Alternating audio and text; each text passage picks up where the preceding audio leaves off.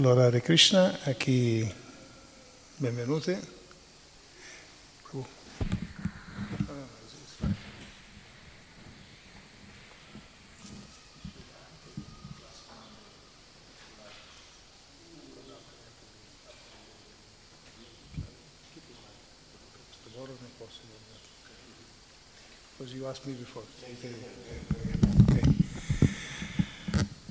Benvenuti, Hare Krishna, a questo incontro dove andremo a parlare di karma e destino.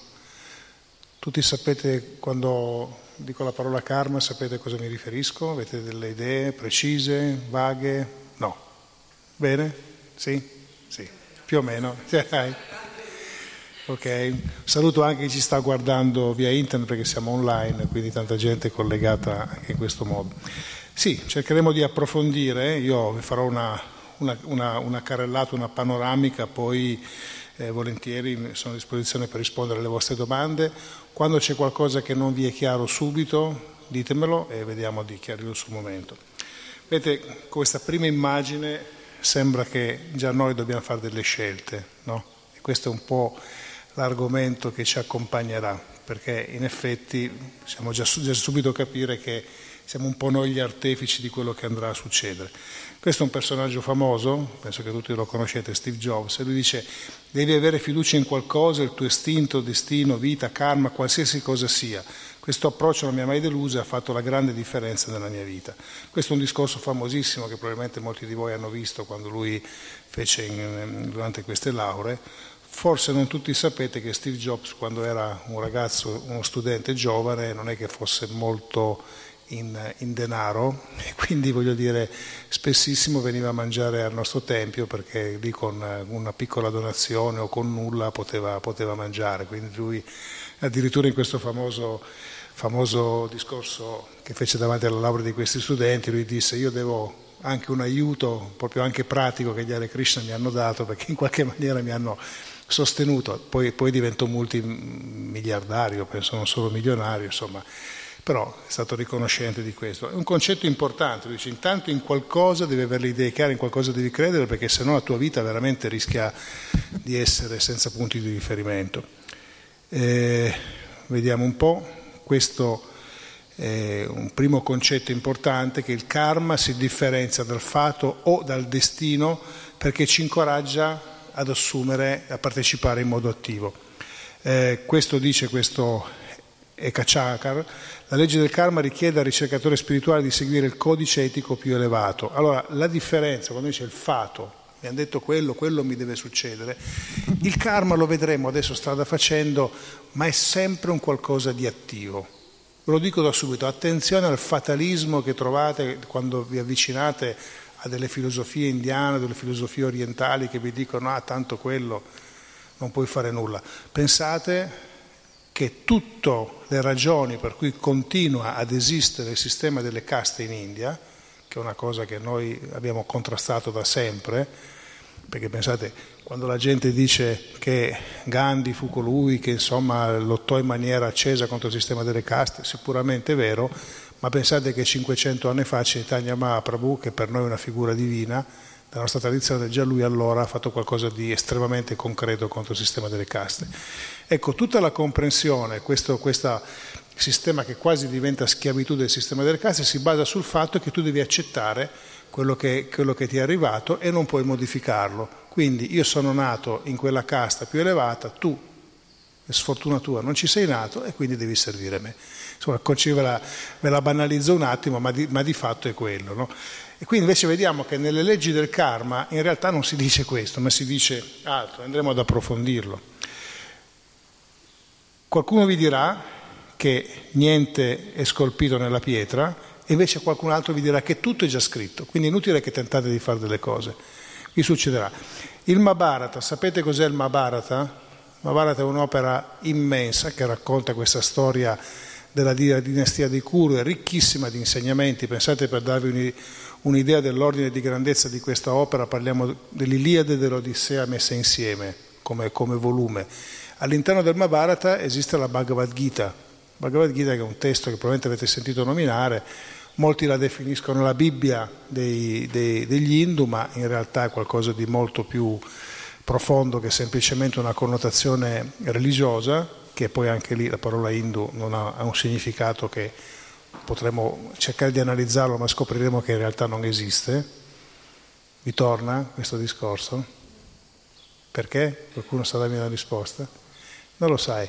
Perché Hindu fu una parola che coniarono i conquistatori islamici, musulmani, o chiamiamoli nord-orientali, comunque di, di quella fede, quando arrivarono in questa zona tra i, agli attuali confini tra il Pakistan e l'India, la religione dell'Indo, dove scorreva questo fiume, Sindhu.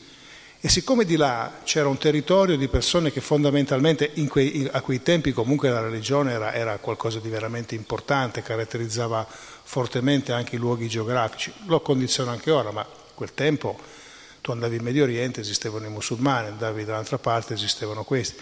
E di là c'erano delle persone che loro non riuscivano bene a catalogare, perché questi qua oltretutto avevano anche un miscuglio di, di religioni, diciamo così, quindi dice ok, quelli che stanno al di là del fiume Sindhu diventano, lo chiamiamo Hindustan, quella parte di là, e quindi gli abitanti dell'Hindustan sono Hindu, ma non, non, non, non identifica in realtà una, una, una, religione. Lo è oggigiorno, quando noi nominiamo questo è diventato di, di uso comune questa parola, ma in realtà le radici sono altre. Per parlare dovremmo parlare di, di, di, Sanatana Dharma, Dharma eterno, allora lì riusciamo più a entrare nella, nella cultura dei Veda. Comunque, il Mahabharata cita che il destino determina la conseguenza delle nostre azioni passate e non di quelle presenti. Il Karma Vada, che è un'impostazione moderna, diciamo, che dice che non esiste il destino ed è tutto nelle nostre mani. E di contro abbiamo il Daiva Vada, invece un'altra scuola filosofica, dove dice che tutto dipende dal destino e niente nelle nostre mani. Quindi vedete che quando noi andiamo a parlare di questo troviamo anche comunque delle contrapposizioni, diciamo così, nella, nella, nella, in quella che vogliamo andare a definire come l'area di appartenenza culturale, religiosa dell'India. Sono delle scuole di pensiero che sono assai diverse. Vedremo un po' strada facendo di fare, vedete, il destino qual è? Dove vado? Lo so? Cosa trovo dietro questo? Vedete il... Eh, in questo materiale, diceva Bhattivedanta Swami, che è il fondatore del nostro movimento, il destino concede solo una certa quantità di felicità materiale. Ve la pongo sotto un altro punto di vista. Eh, non so che rapporto avete voi con, con l'astrologia in generale, se è una cosa che vi piace, non vi piace. A me personalmente mi è sempre lasciato un po' dubbioso, ma non perché eh, non, non, non, lo sia in generale contro l'astrologia, ma perché purtroppo il mondo dell'astrologia è pieno di persone che astrologi non sono in realtà. Un astrologo vedico, se avete la fortuna di trovare un vero astrologo, o un astrologo, una persona veramente competente, non vi parlerà di soldi, amore, eh, fortuna, partner, eccetera, eccetera, di successo nel lavoro, mi parlerà di karma, vi parlerà di che cosa vi ha portato a rivestire il corpo che voi avete adesso.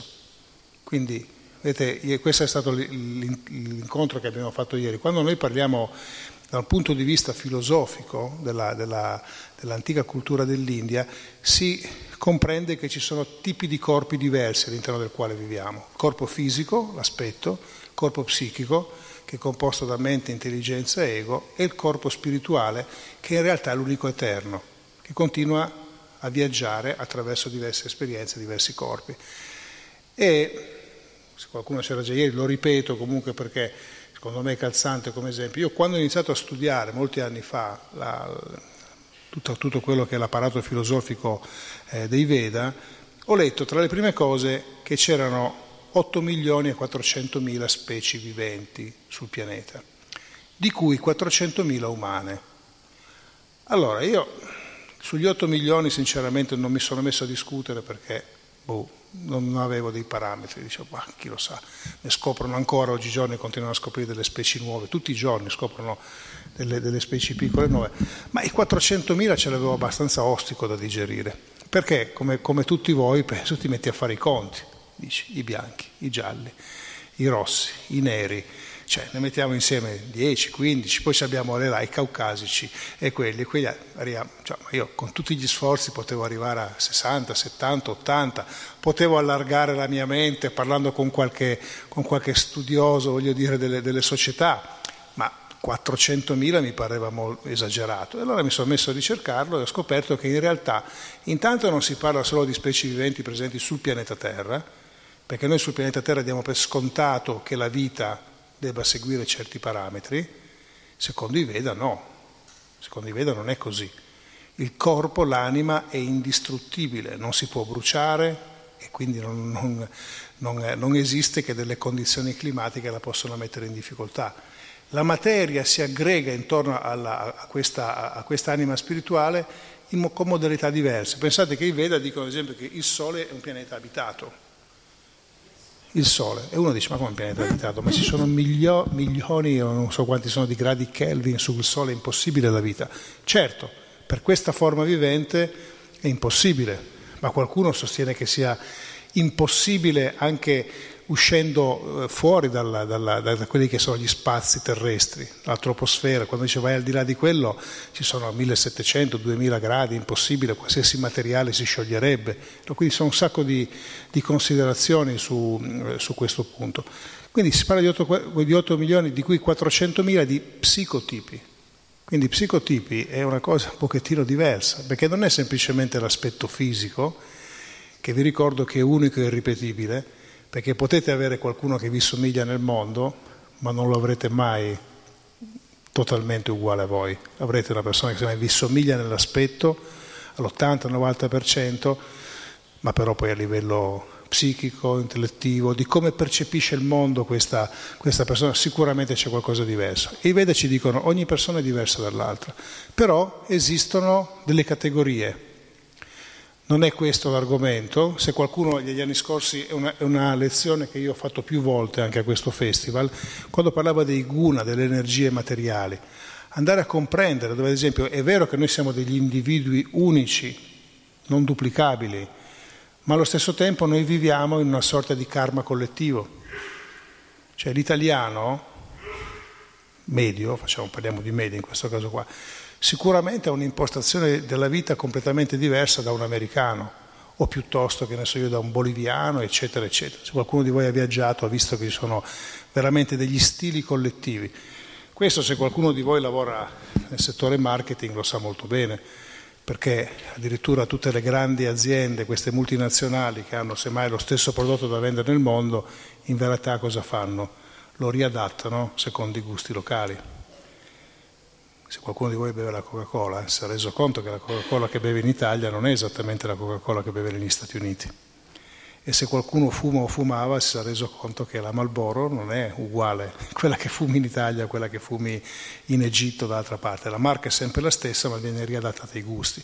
Questi parliamo di, di, di, di commercio, di attività commerciali, ma quando noi andiamo a toccare invece un aspetto spirituale dobbiamo tener conto di questo che esistono dei karma che in qualche modo aggregano le persone, aggregano le culture, creano le culture. E già lì possiamo comprendere, ad esempio, non so chi voi segue dei percorsi religiosi, ma quando si parla di dialogo interreligioso è necessario perché le culture sono diverse, le vie di proporre, di, di proporre la spiritualità sono diverse, non possono essere uguali, sono delle, delle priorità da una parte rispetto dall'altra. Quindi questo messaggio originale prende delle vesti diverse. E qui, per tornare al discorso del karma, cioè ci dice all'interno di questo, all'interno di queste strutture, il karma ti produce un, una certa felicità materiale, una certa, dice Prabhupada.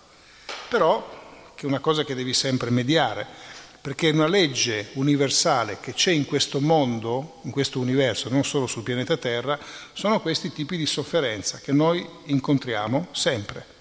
Quindi sono quelli procurati dalla mente, dal corpo, quindi la nascita, crescita, malattia, vecchiaia e morte. Questo ognuno di noi li incontra. C'è chi ne incontra di più, c'è chi ne incontra di meno, ma tutti lo incontriamo. Nessuno può dire di soffrire e basta nella vita, come nessuno può dire di gioire e basta nella vita. C'è sempre questa, questa alternanza. Come un'altra situazione è quella procurata da altre entità viventi. A volte sono evidenti, sono persone della nostra stessa razza che ci creano delle problematiche, ma pensate ad esempio il, i, i morti che ancora continua ogni anno a fare nel mondo la piccola zanzara della malaria. Cioè un essere vivente che noi consideriamo insignificante, questo fa più morti, se non sbaglio è al numero uno come killer nel mondo. La gente quando dice, quali sono gli animali pericolosi? Il leone, lo squalo, eccetera, eccetera. No, quello che fa più morti, se non sbaglio, il numero uno è, rimane ancora la zanzara. Pensate. Quindi noi siamo soggetti alle, alle, alle, alle calamità, alle sofferenze procurate da altre entità viventi. Oppure siamo soggetti ai disastri naturali, clima rigido, terremoto, cicloni, lo vediamo tutti i giorni questo. L'uomo tenta in qualche maniera di controllare la natura e poi irrimediabilmente ogni tot succedono delle cose assolutamente imprevedibili. No? Tsunami, pensate il Giappone è un paese, non so se lo conoscete questo paese o l'avete visto qualche documentario, cioè noi succedono delle, dei cataclismi, qua da noi giù non, lì non succederebbe niente perché sono attrezzati in una maniera incredibile. Loro hanno gli aeroporti, aeroporti interi per dire che sono ammortizzati, sono sistemi, sono sistemi di ammortizzamento, palazzi, grattacieli interi che sono ammortizzati. Quindi quando arriva il disastro, voglio dire, però anche lì a un certo punto succede qualcosa, è successo qualcosa qualche giorno fa, che anche le migliori previsioni non bastano. Quindi questi sono i tre tipi di sofferenza. E uno dice, ma cos'è che determina il soffrirne o esserne coinvolto? Guardate che basta andare su internet, digitare, voglio dire, frasi molto semplici come dire scampato la morte per un soffio, vengono fuori un'infinità di immagini, no? di situazioni che veramente sono al limite della credibilità persone che veramente per un non nulla sono riuscite a sfuggire alla morte, oppure viceversa persone che si sono trovate coinvolte in questo tipo di problematiche. E hanno, hanno avuto delle sofferenze incredibili. Perché uno c'è e l'altro non c'è? A volte basta essere a 20 metri di distanza, non ti succede nulla, a volte sei lì. Attenzione a, no, a non risolvere tutto quanto semplicemente dicendo ma quello è il tuo destino, il tuo destino che ti ha portato a quello. E questo parzialmente è vero, perché se no non si spiegherebbe anche perché, eh, specialmente da un punto di vista religioso, ci sono delle, delle persone, ragazzi giovani che nascono e dopo poco incominciano a dover affrontare delle malattie terribili, delle malattie incurabili. Vede, qui si scatenano discorsi religiosi di ogni tipo, allora qualcuno incomincia a prendersela con Dio, ma in ultima analisi dice, ma se tu credi in un essere superiore, credi in qualcuno che voglia il bene di tutti, ma perché deve far nascere delle persone in quelle condizioni? E se la vita è una prova alla quale ti devi sottoporre per vedere appunto se la passi o non la passi, se non passi questo esame, dovremmo partire tutti dalla stessa situazione, perché ci sia una situazione di equità. Allora perché? Uno è ricco, l'altro è povero, uno vive in una situazione, quello è bello, quello è brutto, quell'altro in quell'altra maniera, quell'altro ha una mente super intelligente, quello ha una mente pratica. Cos'è che determina tutto questo? Allora qualcuno, più di uno in realtà e ancora adesso, dicevano che noi prendiamo le persone, sono delle matrici bianche sulle quali poter andare a scrivere. Quindi tutto quello che noi, l'istruzione che noi gli diamo genererà loro, il loro tipo di personalità. L'ultimo famoso che fece qualcosa di concreto per supportare questa sua teoria dal suo punto di vista fu questo dittatore cambogiano Pol Pot, che forse vi ricorderete, ne avete sentito parlare.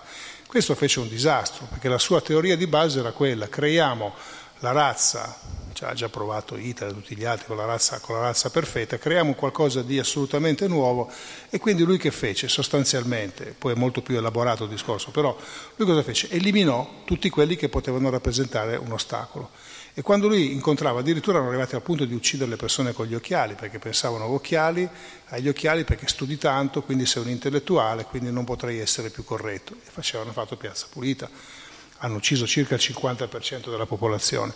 Però poi che è successo? E ovviamente le persone, i ragazzi giovani quando crescevano facevano quello che dicevano loro, perché l'alternativa non esisteva, o facevi così o venivi ucciso. Ma quando poi fortunatamente questa situazione è stata risolta, cioè questo è stato destituito e la Cambogia ha potuto ricominciare un processo di normalità, per quello che è, perché sono paesi che tuttora rimangono sempre difficilotti, no? però quando ricominciato, le persone hanno ricominciato a manifestare la loro individualità, che prima era soppressa. E che cosa la determina? Che cos'è che determina il fatto che fratelli, sorelle, cresciuti nello stesso ambiente, semmai auspichiamo con lo stesso tipo di educazione, manifestino semmai delle tendenze completamente diverse. Perché? Se fosse semplicemente un contenitore vuoto o una matrice vuota sul quale scrivere, tutti diventerebbero uguali. Invece non è così. Chi di voi ha fratelli e sorelle lo sa, no? Che semmai ci sono proprio delle caratterialità a volte che sono spiccatamente diverse. Quindi che cosa lo determina tutto questo? Eh, noi non scegliamo sicuramente i nostri genitori, non siamo noi a determinarlo, non scegliamo la nostra ricchezza, non scegliamo la nostra bellezza e non scegliamo la nostra intelligenza. Vi torna questo? Queste sono cose che vi trovate. E tanti fanno difficoltà in questo, perché pari, parenti, eccetera, eccetera, a un certo punto devi frequentarli. Qualcuno dice, ma io semmai non mi trovo, fammi frequentare qualcun altro. Perché invece ci scendiamo il lavoro inteso come direzione alla vita che noi vogliamo dare. Di giorno è difficile trovare. Ci scegliamo un compagno, moglie, un marito, un compagno, quello che sia, siamo noi a farlo generalmente, un tipo di automobile, sono questi sono qualche esempio, se averla o non averla, queste sono scelte che possiamo fare noi. Un appartamento, cioè ci sono delle scelte che noi facciamo, alcune ci vengono quasi imposte, ci vengono imposte. La nascita dei nostri genitori, noi ne prendiamo coscienza dopo qualche anno, prima non sappiamo chi fossero. E perché loro e non un altro? Questa è un'altra domanda che ci arriva. Cosa ci accade? Quello che ci accade è il nostro destino, il modo in cui reagiamo adesso sta, diventa il nostro libero arbitrio. Allora, tecnicamente i Veda ci dicono che quando un uomo e una donna hanno un rapporto intimo dal quale si genererà poi una, una, una, una nuova vita, in realtà loro stanno unendo due stati di coscienza e addirittura nella, nella, tradizione vedica si diceva che le persone, al di là della necessaria passionalità che ci deve essere per avere un rapporto intimo, ma le persone eh, erano preparate a questo. Quindi anche loro mentalmente erano preparate, era quasi un'offerta, un, accog- un, un accogliere qualcuno, un'anima che stava vagando per l'universo, che si portava dietro che cosa? Delle tendenze perché una, una delle, delle, cose importanti che ci dice la legge del karma è che quando noi viviamo delle esperienze, delle situazioni, eccetera, generiamo dei samskara, delle impressioni, no? queste impressioni. Pensate quanto noi all'interno della vita siamo cambiati.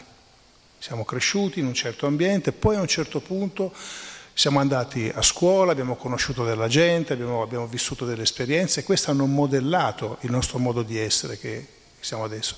E le scelte che voi state facendo adesso, più o meno recenti, che possono essere quella di orientarsi verso lo yoga, verso la ricerca interiore, eh, il vegetarianismo, qualcuno il veganismo, qualcuno non lo è ancora, eccetera, ma sta determinando il vostro futuro. Quindi in realtà non è che noi stiamo semplicemente subendo, siamo in, un certa, in una certa situazione, però abbiamo delle scelte possibili da fare. E una cosa, ad esempio, che ricordano i Veda è questo. Loro dicono quando una persona non riesce all'interno della, della propria esistenza a completare il proprio percorso spirituale, che gli succede? Perché per completarlo significa che tu dovresti essere idoneo per poter uscire da questa dimensione materiale, che è di nascita, crescita, malattia, vecchiaia e morte, più o meno lunga a seconda dei pianeti in cui tu abiti. Per poter uscire da questa dimensione devi avere un cambio di coscienza. Non sei riuscito a ottenerlo. Che succede? Hai perso tutto? No perché tutto quello, ci dicono i Veda, che tutto quello che riguarda la ricerca spirituale non va mai perduto. Allora, allora dice, rinascerai in una famiglia di persone che coltivano la vita spirituale, virgola, o in una famiglia ricca. No? Ricca. Allora uno dice, cosa significa ricca? Perché questa è una bella domanda. Che significa? Devi, sei figlio di Onassis, il figlio di questo, il figlio di, di di, di Zuckerberg o, o, quello che è, significa quello essere ricchi. Guardiamolo bene, una, noi abbiamo nel mondo una certa parte della popolazione che è ricca e guardate oggi a poter avere dei soldi in tasca, più di un vestito nell'armadio, una casa sopra la testa, semmai eh, un lavoro, un pasto fisso più volte al giorno, cioè un pasto garantito scusate, più volte al giorno, non è una cosa che tutti hanno nel mondo. Quindi già noi viviamo in questa parte del mondo dove non ci è solo garantito questo, ma ci è garantita anche un'educazione, ci è garantito del tempo libero. Poi possiamo discutere per giorni se i governi stanno eh, supportando veramente o no, se sono giusti, sbagliati, ma questo è un altro argomento. Ma di fatto anche nel paese forse più difficoltoso dell'Europa queste cose di minima sono garantite. Quindi significa che non sei messo come ad esempio un Garin Peiros della, dell'Amazzonia che sta, lavora 15-16 ore al giorno per tirare su tre pagliuzze di, di, di, oro quando gli va bene, per poi andare a rivendere delle persone che lo sfruttano e quando tutto gli, gli funziona riesce a mangiare semmai tutti i giorni ed avere qualcosa, qualcosina ogni tanto in, in, tasca che poi gli riprendono semmai vendendogli dell'alcol o altre cose. Un po' diverso, eh? perché quella persona lì deve concentrare tutte le sue energie per sopravvivere.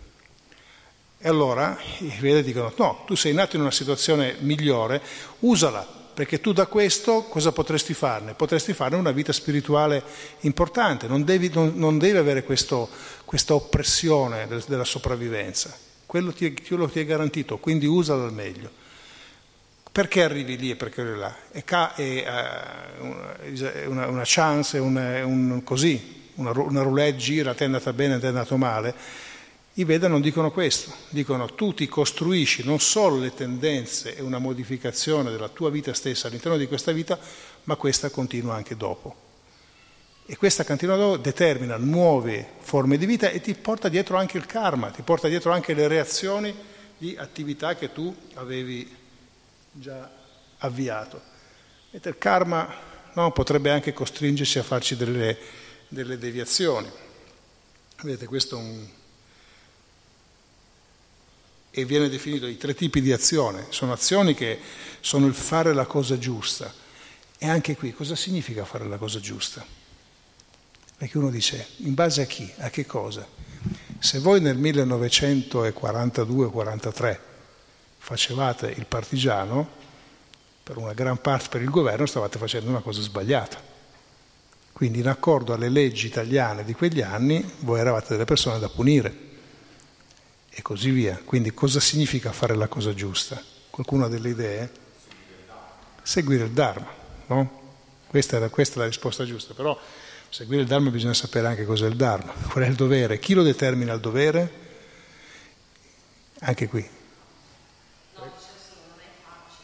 Non è facile perché il Dharma, il dovere, Dharma, Dharma ha, molti, ha, molte traduzioni questa parola, ma traduciamolo come, come, appunto come dovere, una delle accezioni con cui viene. Qual è il tuo dovere?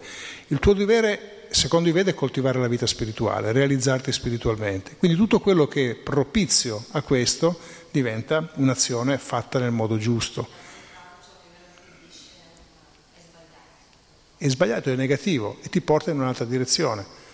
Quindi un'altra cosa, ad esempio, che un astrologo eh, di quelli veri, che sono rarissimi, credetemi, vi dice, e tu a che punto stai in questo percorso dell'evoluzione spirituale?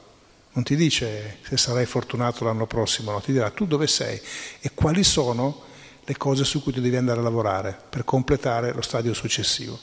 Esiste un Dharma che si chiama, detto Sanatana, il Dharma eterno, è quello di ritrovare la nostra coscienza spirituale e riunirla alla fonte della spiritualità che noi identifichiamo in Bhagavan, Krishna, Vishnu, Dio, quindi la riconnessione, e poi c'è un Dharma che viene chiamato Naimittika Dharma, o Svadharma, che è un Dharma temporaneo, è un Dharma che è proprio di quella tua esistenza.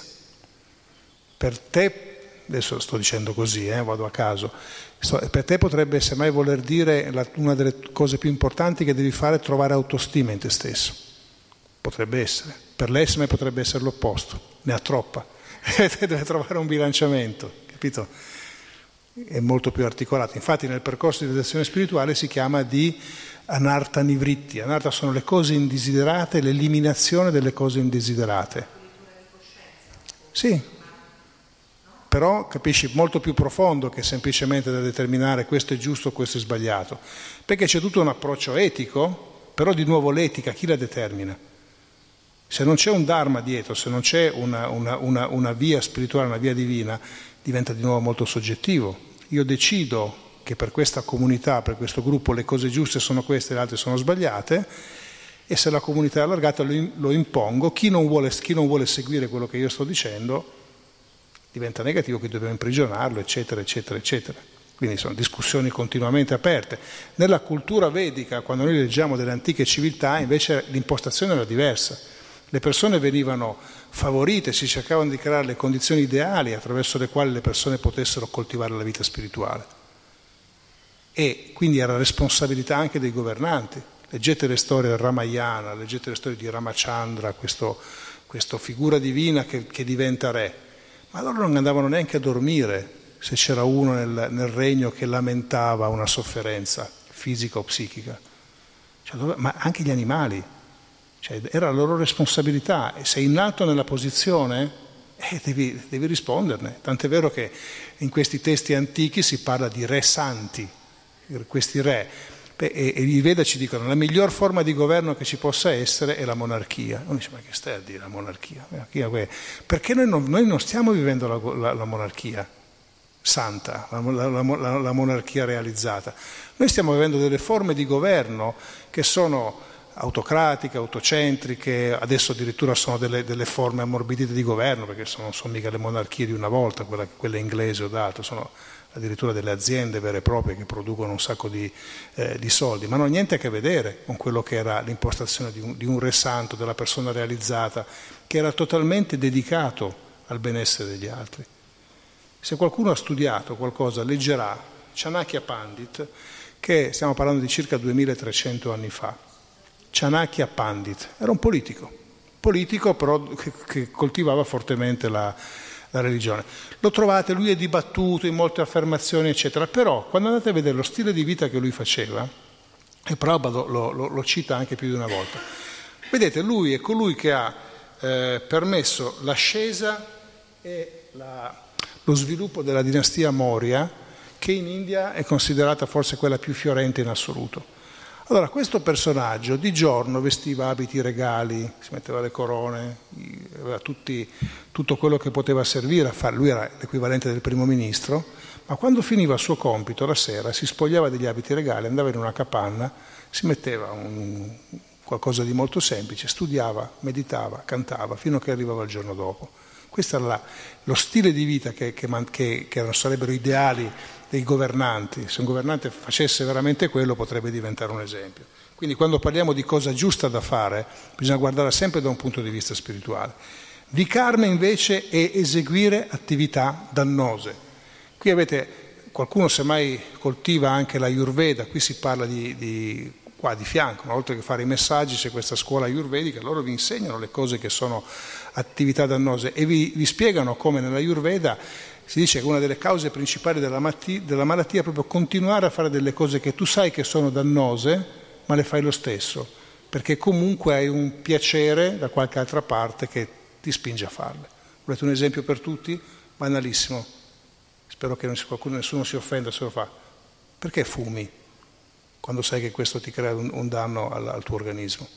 Cioè, ormai non, non stiamo parlando di 50, 60, 60, 70 anni fa in cui c'erano gli attori che eh, diventavi macio, diventavi una, una gran donna se avevi una sigaretta in Eppure la gente lo fa, perché lo sai? Sai che fa male, sai che è dannoso, sai che porta delle conseguenze negative, però lo fai. Per mille altri motivi, io non voglio fare il moralista su questo, non sto qui a dirvi ci sono dei motivi psicologici, ci sono dei motivi di gusto, quello che volete, però sai che è un'attività dannosa. Questo per farvelo parlarne un pochettino più. Quindi vikarma sono tutte le attività che non aiutano. E poi abbiamo la karma. No, è anche psichica. Perché poi il, il, nel processo di trasformazione tu devi lavorare su più livelli. Inizi spessissimo a fare delle cose ad un livello fisico, che procurano un bellissimo fisico, ma al pari tu devi lavorare anche per poter armonizzare tuo corpo spirituale, la tua, parte, la tua corpo eh, psichica e dare anche spazio a quella spirituale.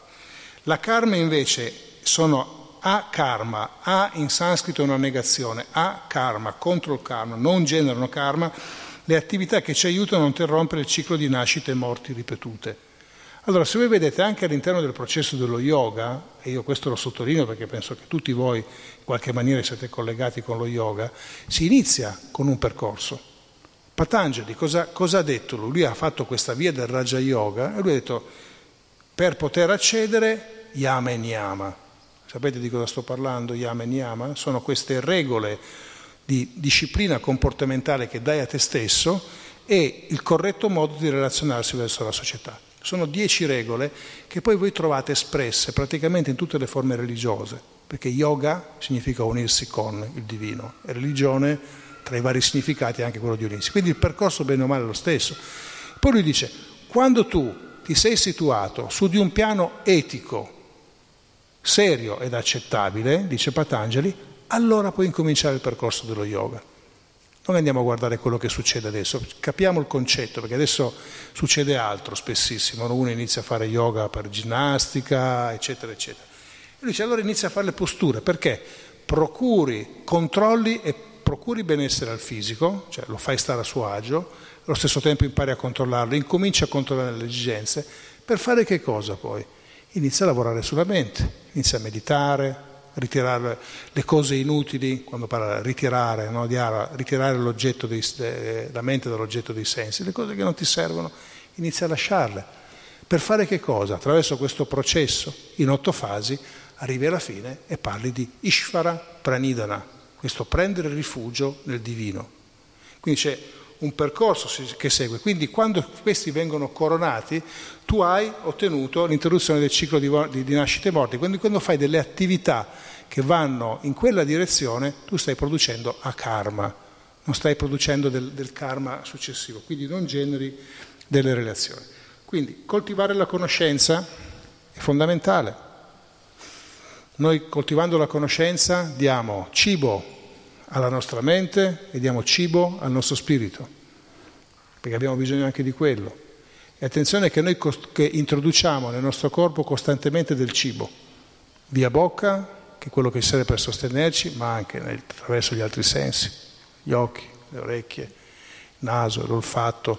Quindi tutti i sensi in qualche maniera introducono delle informazioni all'interno, e perché poi alla fine sono, sono sensazioni che la nostra mente cosa succede, cosa fa? Elabora elabora e mette in una sorta di, di, di magazzino, no, di hardware. Questo magazzino vengono continuamente elaborate anche cose che apparentemente vi sono sembrate insignificanti, quante ognuno può dirlo invece hanno lasciato delle tracce profonde nel corso del tempo. A volte sono degli episodi che sul momento ci sembrano insignificanti, in realtà ce li ricordiamo a distanza di anni perché sono stati molto significativi. Quindi tutte queste informazioni vengono messe dentro così. Ed, è, ed ecco perché è importante nutrirsi nel modo corretto. Quando sentite qualcuno che demonizza quello che sta intorno a voi, attenzione, qualcuno dice la televisione non bisogna guardarla, la televisione è uno strumento, dipende che uso ce ne fai di questo. Non è che di per sé quello strumento è negativo, quello è uno strumento se ci guardi delle cose utili, stiamo usando uno schermo, no? televisione, stiamo, lo stiamo rendendo utile in questo momento. Se ci guardiamo delle altre cose che ci allontanano, diventa uno strumento negativo. Allora, grandi saggi del, del passato, in particolare Rupa Goswami della nostra tradizione, lui dice una cosa che può sembrare banale, e lui dice accetta tutto quello che è utile per la tua crescita spirituale e rifugi tutto quello che non lo è. E uno dice, ma e che dici? Dici? Lui non ti sta, non sta dicendo accetta questo e lascia quello, dice accetta quello che è utile. Tu potresti anche utilizzare un jet privato, se è utile. Se invece è superfluo diventa dannoso. Faccio un esempio. Vi ricordate che qualche anno fa c'era stata questa eruzione di questo vulcano islandese, erano stati bloccati i cieli per un mese quasi, no? non si poteva volare perché c'era questa fuliggine nella, nella, nell'atmosfera. Ricordate, è stato, boh, penso, sei o sette anni fa o giù di lì. Insomma, io lo posso dire perché dovevo volare in, in, in Ungheria e insomma ci hanno cancellato, ci hanno cancellato i voli. E un, un mio confratello, voglio dire, eh, un monaco, lui viaggia in tutto il mondo, è molto conosciuto, molto, è l'autore di questo libro eh, Ritorno a casa che trovate qua fuori, si chiama Radhana Swami e lui era stato invitato dalla, nella corte dei lord inglese per tenere un discorso filosofico, cioè quindi non andava lì semplicemente come invitato qualunque, ma per tenere proprio un discorso di spiritualità. E siccome non è proprio una cosa che capita tutti i giorni, no? essere invitati in un Parlamento per poter tenere di fronte a dei ministri, a altre persone un discorso di spiritualità, e ovviamente lui cercava di tutto per andarci, nonostante lui stesse in India e i cieli in Europa fossero bloccati per arrivarci. È successo a un certo punto che un facoltoso indiano, che aveva uffici sia in India che in Inghilterra, gli dice ma non ti preoccupare, ti porto io. Diciamo mi porti tu. Si dice perché se invece di passare di lì passi da sotto l'Africa, arrivando da, da ovest c'è un canale che permette agli aerei di... non è affetto da questa fuliggine, quindi c'è una, una via, però bisogna fare tutto il giorno dal Sudafrica. E, e come ci andiamo lì? E dice, io ho il mio jet privato, vieni con me ti porto. No? E così ha fatto, l'ha portato, gli ha, gli, ha, gli ha, offerto questo passaggio, infatti lui lo racconta, dice no, neanche mi sarei mai immaginato nella mia vita di salire su, una, su un aereo così. In quel caso è diventato uno strumento che è diventato utile per un qualcosa che, che era eh, per la spiritualità. Ma allo stesso modo, se tu invece usi una cosa molto più semplice, peraltro diventa dannoso. Quindi la conoscenza a noi è quasi imperativo coltivarla, perché questo ti aiuta a capire dove andare verso il buon karma o verso il, karma non, non utile. Chi di voi è vegetariano? Più di uno. Vegano addirittura. Quindi... Ok. Secondo voi datemi un buon motivo per essere vegetariano. Sì, vi chiedo solo la cortesia di parlare nel microfono così ci sentono. Oh. Eh no, non lo so, no, non, è, non no. ce n'è solo uno. Ok, dimmi quelli okay. che hai. Beh, non lo so, eh, boh, non so da dove partire.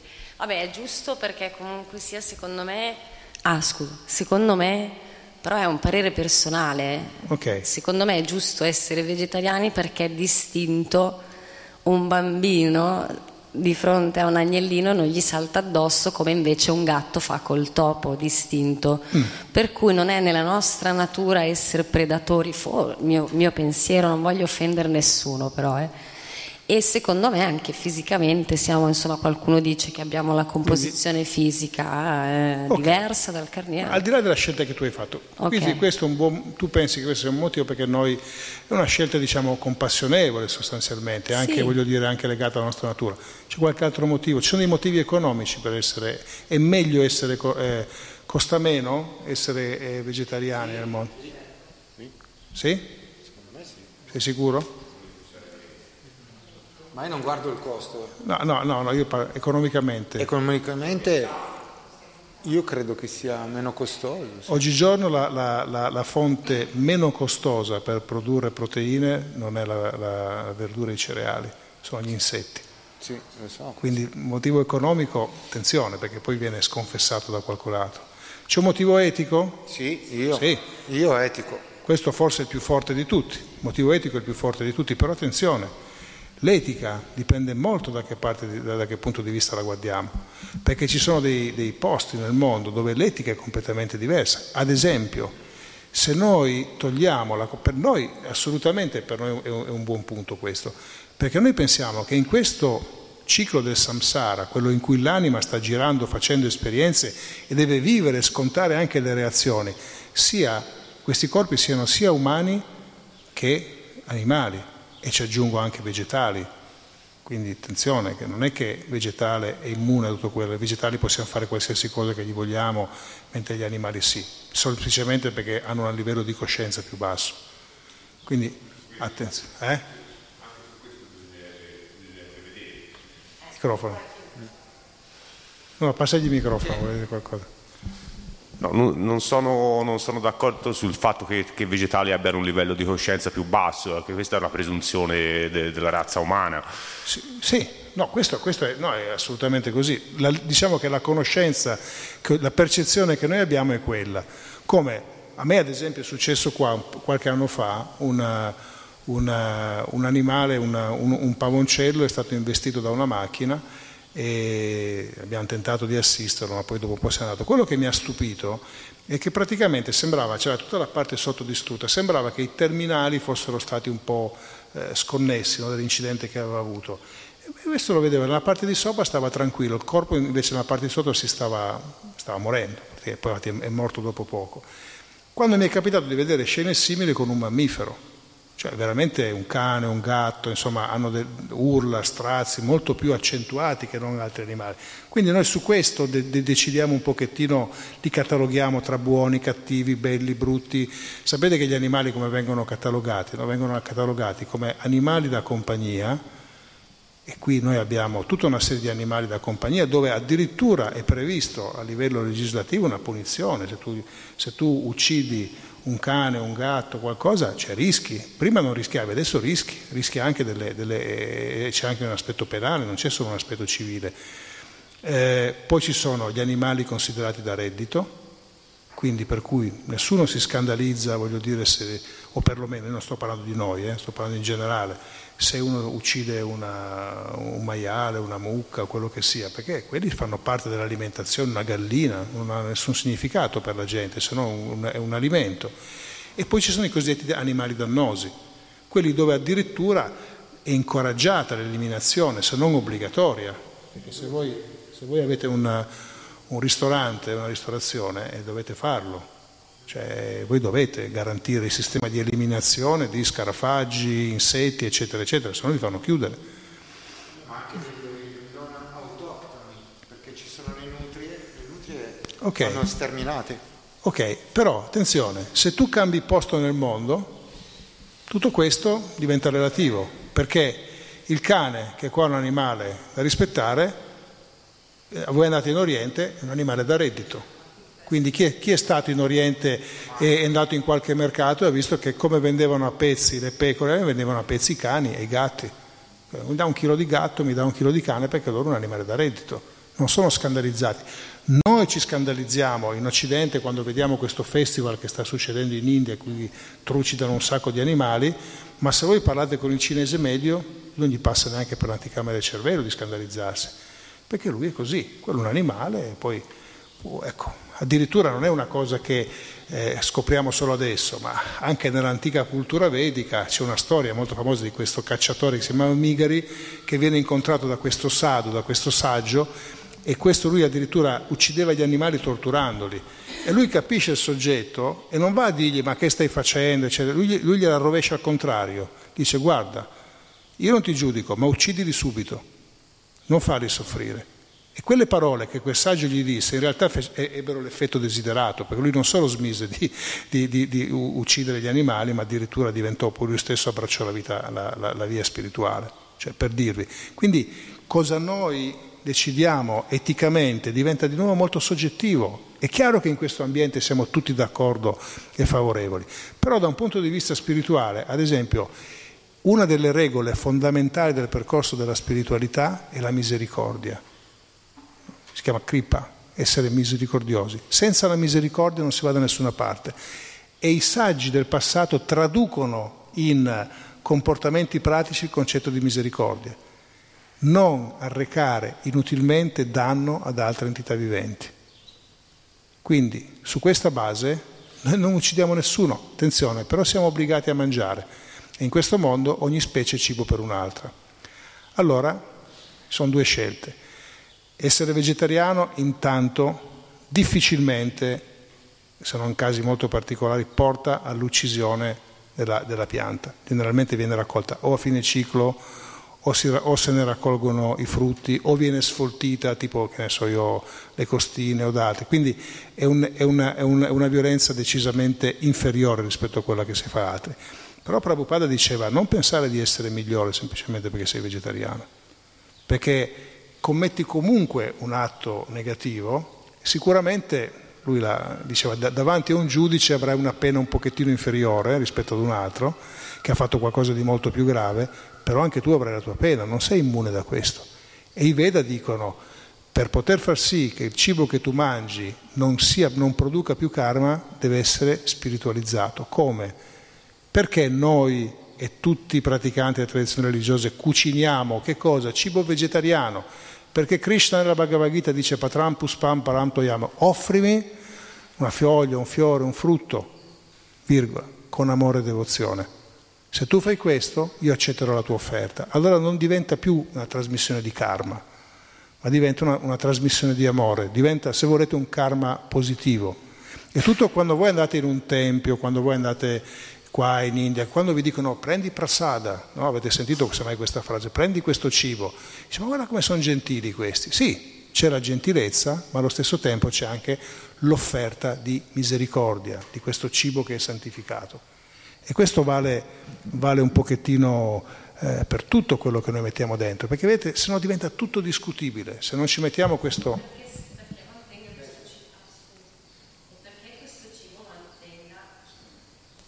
karma buono, diciamo, e non negativo, sì. eh, fin dalla sua fonte, dall'origine deve essere trattato in questo modo, cioè certo, cioè dal contadino, certo. dal produttore. Hai ragione. Non sempre più difficile cucina. farlo, sempre più difficile farlo. Tant- è per quello che ad esempio noi eh, stiamo provando, e a volte ci riusciamo, a volte no, a costruire dei modelli anche all'interno delle, delle comunità. Perché noi a un certo punto ci siamo messi a fare delle comunità agricole nel mondo? Ma non perché volevamo isolarci dal mondo, ma per creare dei modelli di riferimento dove proprio questo è lo spirito giusto. Bisognerebbe, essere, bisognerebbe fare così, bisognerebbe che una persona parta da, dal rapporto con la terra, coltivi. Il rapporto, io, guardate, noi non, noi non siamo vegani, noi siamo lacto-vegetariani, ma qua dentro il latte, il latte che voi mangiate qua è latte che arriva dalle nostre mucche e c'è un rapporto completamente diverso perché questi animali non sono sfruttati. Questi animali vivono in una situazione di, di totale amore con, con, gli esseri viventi, loro stessi spontaneamente vi offrono delle cose, perché non c'è lo sfruttamento.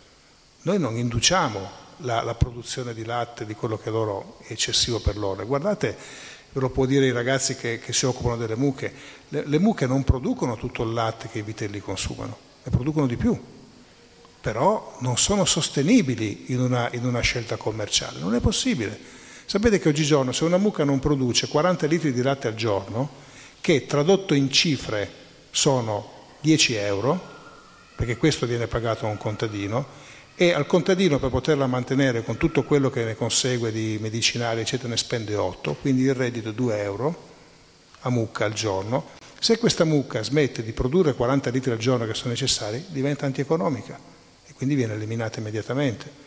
Le nostre ne producono 12, 13, 14, 15. Tutto l'anno senza vitelli?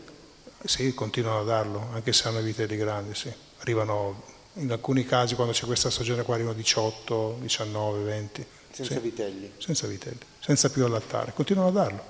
Ne danno di meno, ne danno 10, in certi momenti dell'anno ne danno di meno.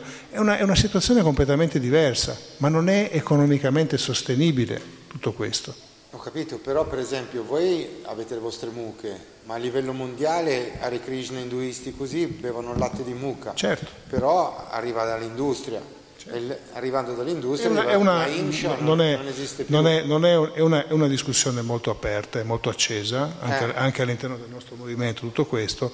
Non c'è una risposta, ci sono dei motivi eh, filosofici, religiosi da includere, non è così scontato il discorso, Ho perché capito, poi ci sono... Però i jainisti, per esempio, hanno messo il latte di soia al posto del latte di mucca perché loro cioè, vivono... Ci sono dei punti, adesso semmai non è l'argomento di oggi ah, questo, certo, no? certo. però ci sono degli argomenti, sai, bisogna guardarlo un po' a 360 gradi, perché uno può avere delle opinioni, qualcun altro può averne delle altre, ma la cosa che a tutti interessa, invece secondo me, perlomeno questa è la mia opinione, è quella che bisogna creare delle alternative, dei modelli di riferimento e qualcuno ci sta iniziando a credere su questo, perché una delle prime difficoltà quando tu ti interfacci con queste cose è la sostenibilità. Se tu non sei sostenibile, sì, si parla di soia, adesso c'è una campagna enorme, sta dicendo che la soia è, dannosa per, per, per l'essere umano, crea un sacco di problemi, eccetera, eccetera. Quello che sia sia, quello che conta oggigiorno è la sostenibilità, perché poi da altre parti noi abbiamo una valanga di intolleranze oggigiorno che sono generate da che cosa? Dalla manipolazione sostanzialmente. Questo di nuovo, quando vai a toccare un cereale, pensi che la cosa cambi? Non cambia, perché noi quando, quando noi abbiamo la redditività di un, di un, cereale piantato qua, di un grano, che ti arriva nella migliore delle ipotesi a 30 quintali all'ettaro, no? quando in, in, in, in, Europa ormai da qualche anno che pagano il, il cereale 100 euro alla tonnellata ai contadini, cioè capite che a produrre a 30, a 30 quintali a ettaro fa poca strada questo. Eh.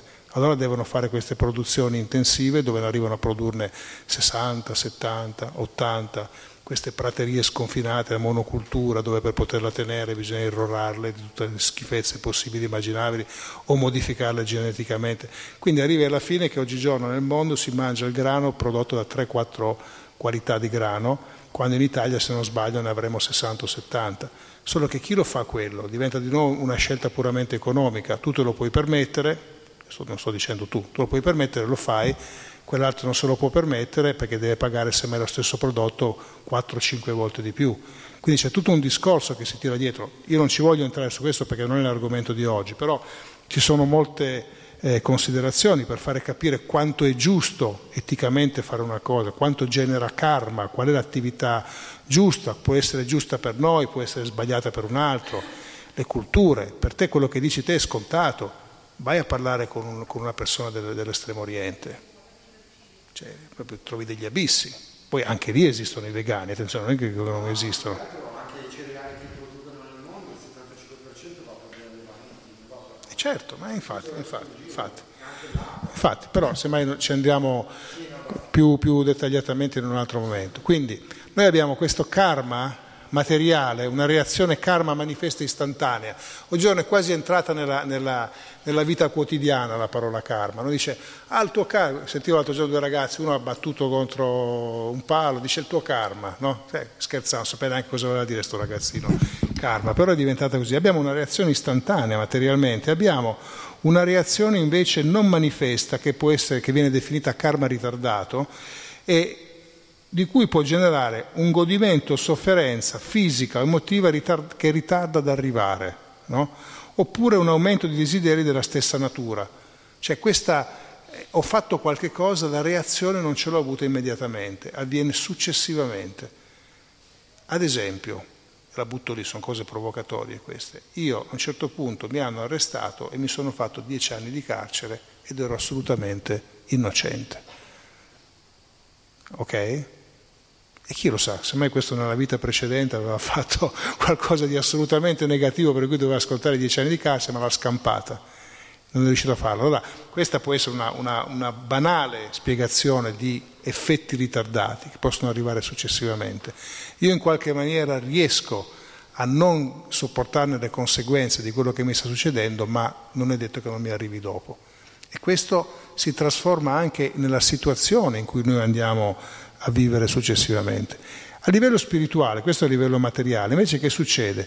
Ci sono eh, circostanze propizie, manifeste, pugna, cose che immediatamente vediamo delle conseguenze a quello che noi stiamo facendo, conseguenze positive, e ci sono delle, delle situazioni che non sono ancora manifeste.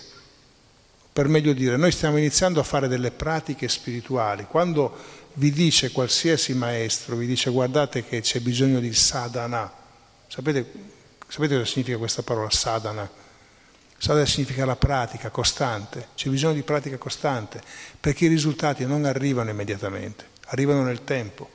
Quindi per quando vi dice la mattina siediti, medita, pratica, eccetera, non aspettate di vedere i risultati immediatamente. Non c'è il pacchetto, faccio questo, dopo 15 giorni mi arriva tutto, perché tutta la realizzazione spirituale, tutto il percorso spirituale si muove attraverso delle realizzazioni e queste possono, includono non solo semplicemente un aspetto ma diversi. Allora noi dobbiamo lavorarci e potremo avere dei risultati che arrivano dopo molti anni, però se ci pensate, se voi riguardate la vostra vita indietro di dieci anni, probabilmente scoprirete che è successo qualcosa, quasi sicuramente. Come eravate dieci anni fa, pensate, oggi siamo al 23 di agosto del 2018, io cosa facevo il 23 di agosto, eh, scusate, di giugno del, del 2008 o del 1998? Ci pensate un attimo? E vediamo dove eravamo. Sicuramente noi abbiamo prodotto dei cambiamenti che ci hanno portato anche ad avere una visione del mondo completamente diversa. Questi sono avanzamenti eh, spirituali, quindi questi crediti tardano ad arrivare oppure aumenta il desiderio di eseguire azioni spirituali elevate. Il percorso di realizzazione spirituale non è codificato da una religione in sé. Un saggio de, di qualche, qualche, centinaia di anni fa che si chiama Visvanaccia Karamati Thakur, lui parla di questo percorso di realizzazione spirituale e dice al primo punto quello che è l'inizio di questo incontro che abbiamo fatto, vi diceva devi credere in qualche cosa. Quindi lui dice la prima cosa è Shraddha. Shraddha in sanscrito significa fede. Allora, quando noi sentiamo la parola fede, non so se voi fa un effetto diverso, ma generalmente noi che veniamo da culture dove basicamente siamo stati cresciuti nelle tradizioni abramitiche, no? penso la maggior parte nella cultura cristiana o cattolica, fede noi intendiamo un qualche cosa a cui dobbiamo, atto di fede, credo in un qualche cosa anche se non so spiegarlo. Così o mi sbaglio? Più o meno, eh? Ecco, dimenticatevelo. In sanscrito non significa quello, Shraddha. Shraddha è la fiducia verso un processo nel quale io gioco un ruolo attivo. Quindi io ho il dovere, ad esempio, la prima cosa che è richiesta a, a, a Shraddha è Sambandha Ghyana. Ghyana significa conoscenza, la ricerca della conoscenza. Quindi l'investigazione di quelle che sono le dinamiche che regolano questo mondo, cos'è la conoscenza spirituale, chi sono io, che cosa cerchiamo. Allora, c'è una partecipazione attiva. Allora, se io metto in moto questo, nel momento in cui inizio a vedere le realizzazioni posso avere desiderio di continuare e quindi anche dalla conoscenza, dalla conoscenza e dalla pratica. E questo porta al distacco poi, quindi non è un qualcosa di, di imposto. E questo genera, genera, karma positivo. C'è questa storia famosa, se mai qualcuno l'ha già sentita, di Ajamil.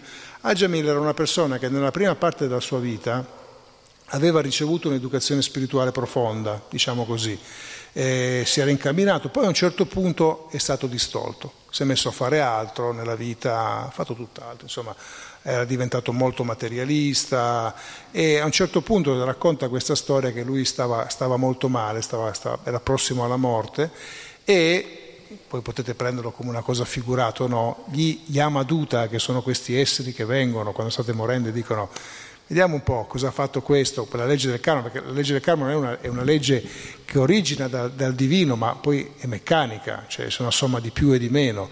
E dicono, ma guarda, questo qua eh, ci dispiace, ha fatto una vita dissoluta, dove vuoi che vada? Dovrà andare in una situazione addirittura peggiore di quella in cui lui è adesso.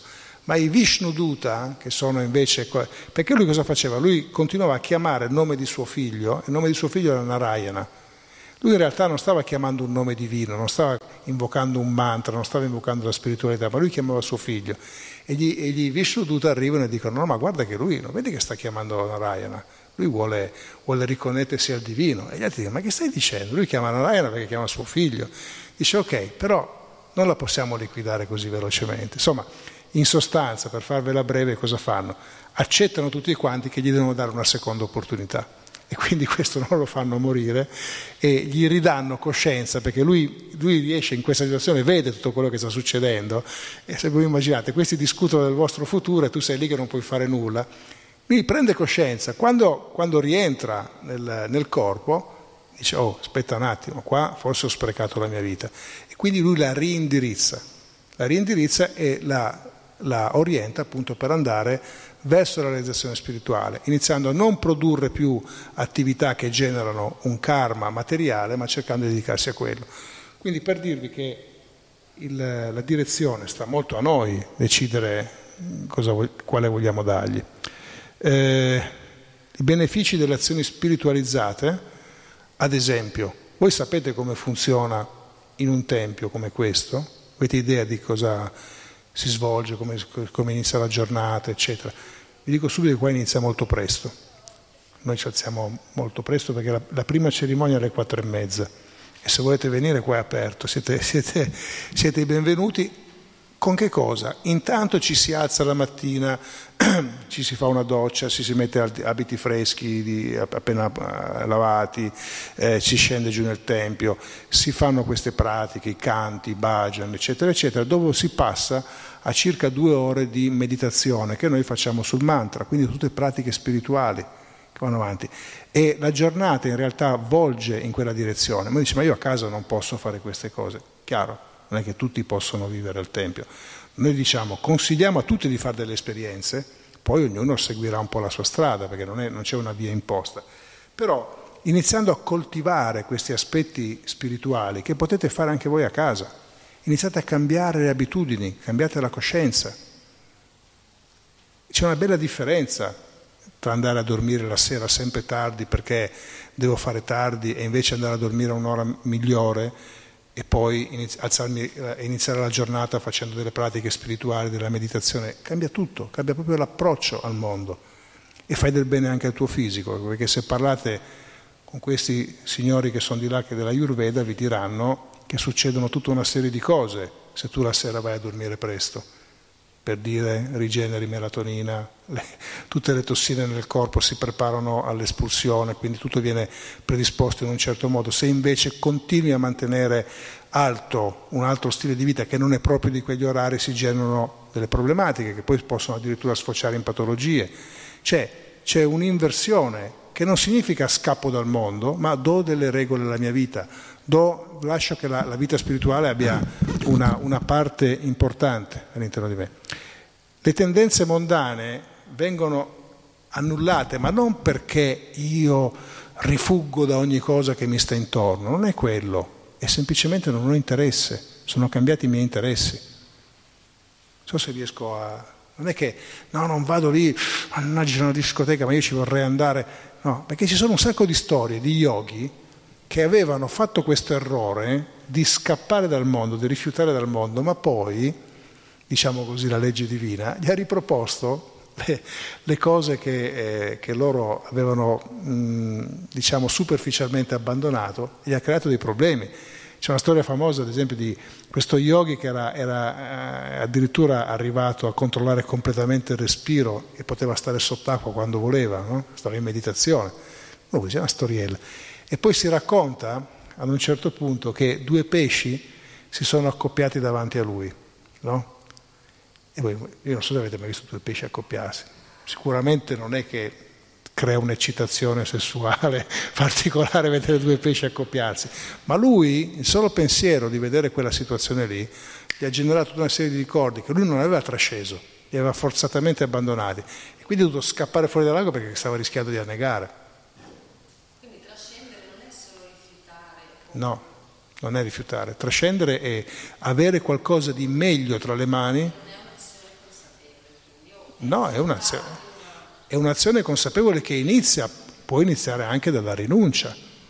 Perché no, di nuovo non, torno, non voglio fare la campagna contro chi fuma, però se tu vuoi smettere di fumare, forse la prima cosa che devi fare è cercare degli amici che non fumano, perché se, no loro, se non esci da quella situazione lì diventa difficilissima. Devi farlo, lo sforzo devi farlo, perché devi, devi cambiare, devi cambiare, devi, devi, darti delle regole, perché vuoi, vuoi dare un'impostazione diversa alla tua vita. Non diventi vegetariano che te lo, devo, te lo devi imporre, perché a un certo punto trovi semmai anche gioia nelle altre cose che mangi, se no diventa una sofferenza continua, devi essere un super motivato, ma di quelli che devi fare training motivazionale ogni mattina che ti alzi, non funziona così, trovi gioia nell'altro, allora lì l'hai trasceso, trovi, trovi la, la, gioia da altre parti. Quando si dice che una persona realizzata spiritualmente diventa habai, che significa senza paura, e diventa dira, una persona che non è disturbata dalle circostanze esterne. La Bhagavad Gita dice gioia e dolore, vittoria, sconfitta, non è che uno diventa indifferente, diventa una persona apatica lì nel mondo, non, è, non lo vive nella maniera, nella maniera corretta, non è, non è eh, disturbato, sia che siano eventi, perché sono sempre eventi materiali, perché ha una gioia interiore maggiore. Se invece è tutto semplicemente basato sulla rinuncia, fa fatica a rimanere in piedi, fa fatica. E vedete che purtroppo ci sono anche delle delle tradizioni religiose che hanno basato tutto sulla penitenza, sulla punizione, sull'austerità. E chi le segue ancora nel mondo? Quasi più nessuno, perché c'erano delle... Mm, insomma, fa un po' fatica vedere quelli. C'è qualcuno, certo, ma non, non sono più diffuse. Perché le, le religioni sono in crisi in tutto il mondo? Qualcuno ha idea perché? Guarda. Perché se non c'è gusto, se non c'è realizzazione in quello che stai facendo, diventa semplicemente un insieme di codici, di regole che sono sterili, non portano a nulla. Allora, ma perché devo seguirle? Perché mi impaurivi? Mi dicevi che se non succedeva quello andava a finire. Adesso anche il Papa ha incominciato a dire che l'inferno forse non esiste, no? Certo, noi abbiamo il quinto canto del Bhagavatam, è un testo, se voi lo leggete, che secondo me è stato scritto un bel po' di tempo prima di quello che ha scritto Dante, dice ma scusa ma allora Dante ha letto questo per fare i gironi dell'inferno? Eh, probabilmente sì, perché Dante aveva, aveva, degli scambi, non lo so, non, non sono... Eh, però un, un, un, maestro nostro, Battino Thakur, circa 150 anni fa, lui scrive e dice eh, sì, sono delle allegorie, per far capire alla gente che in realtà il vero inferno è dove non c'è una coscienza spirituale.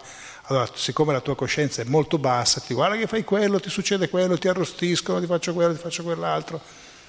Quando in realtà tu potresti vivere in una, una, una, situazione che è materialmente molto opulenta, ma in realtà è un inferno perché manca la coscienza spirituale, non la completi.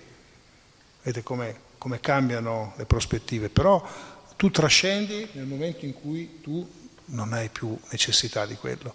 Tu hai superato la sigaretta nel momento in cui vai, ritorni davanti al tuo amico, quello se l'accende, tu gli dici o oh, fa un po' quello che vuoi, ma io non ho nessuna, nessuna volontà e necessità di riprovarci a fare quello. Se no diventa una, una scelta forzata e come tutte le scelte forzate bisogna vedere quanto sono sostenibili. In sostanza, il destino intralcia il mio libero arbitrio? Allora, salgo su un volo aereo Tale decisione mi obbliga ad aspettare che l'aereo atterri dopo essere decollato, non posso a un certo punto decidere se, eh, di, scendere. L'ho preso, sono salito, sono entrato in questo corpo, ho delle caratteristiche, devo arrivare fino, fino in fondo. Ma mentre sono sull'aereo io posso scegliere se comportarmi bene o male.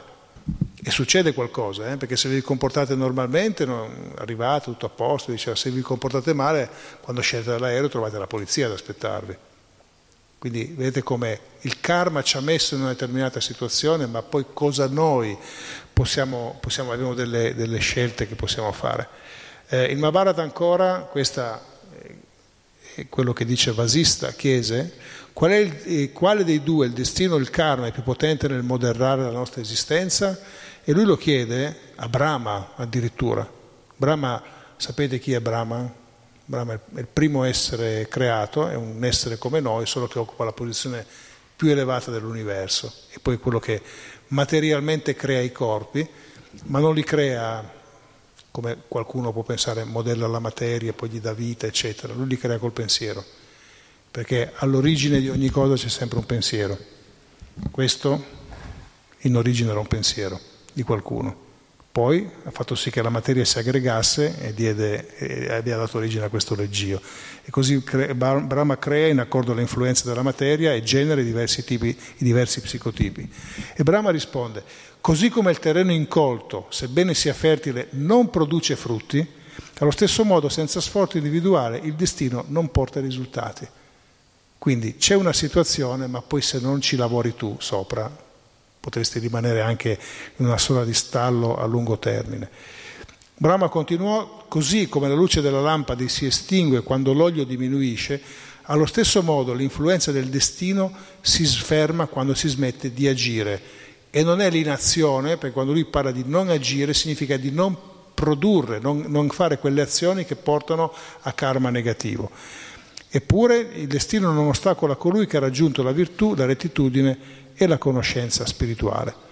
Questo è quello che, che Brahma eh, dice.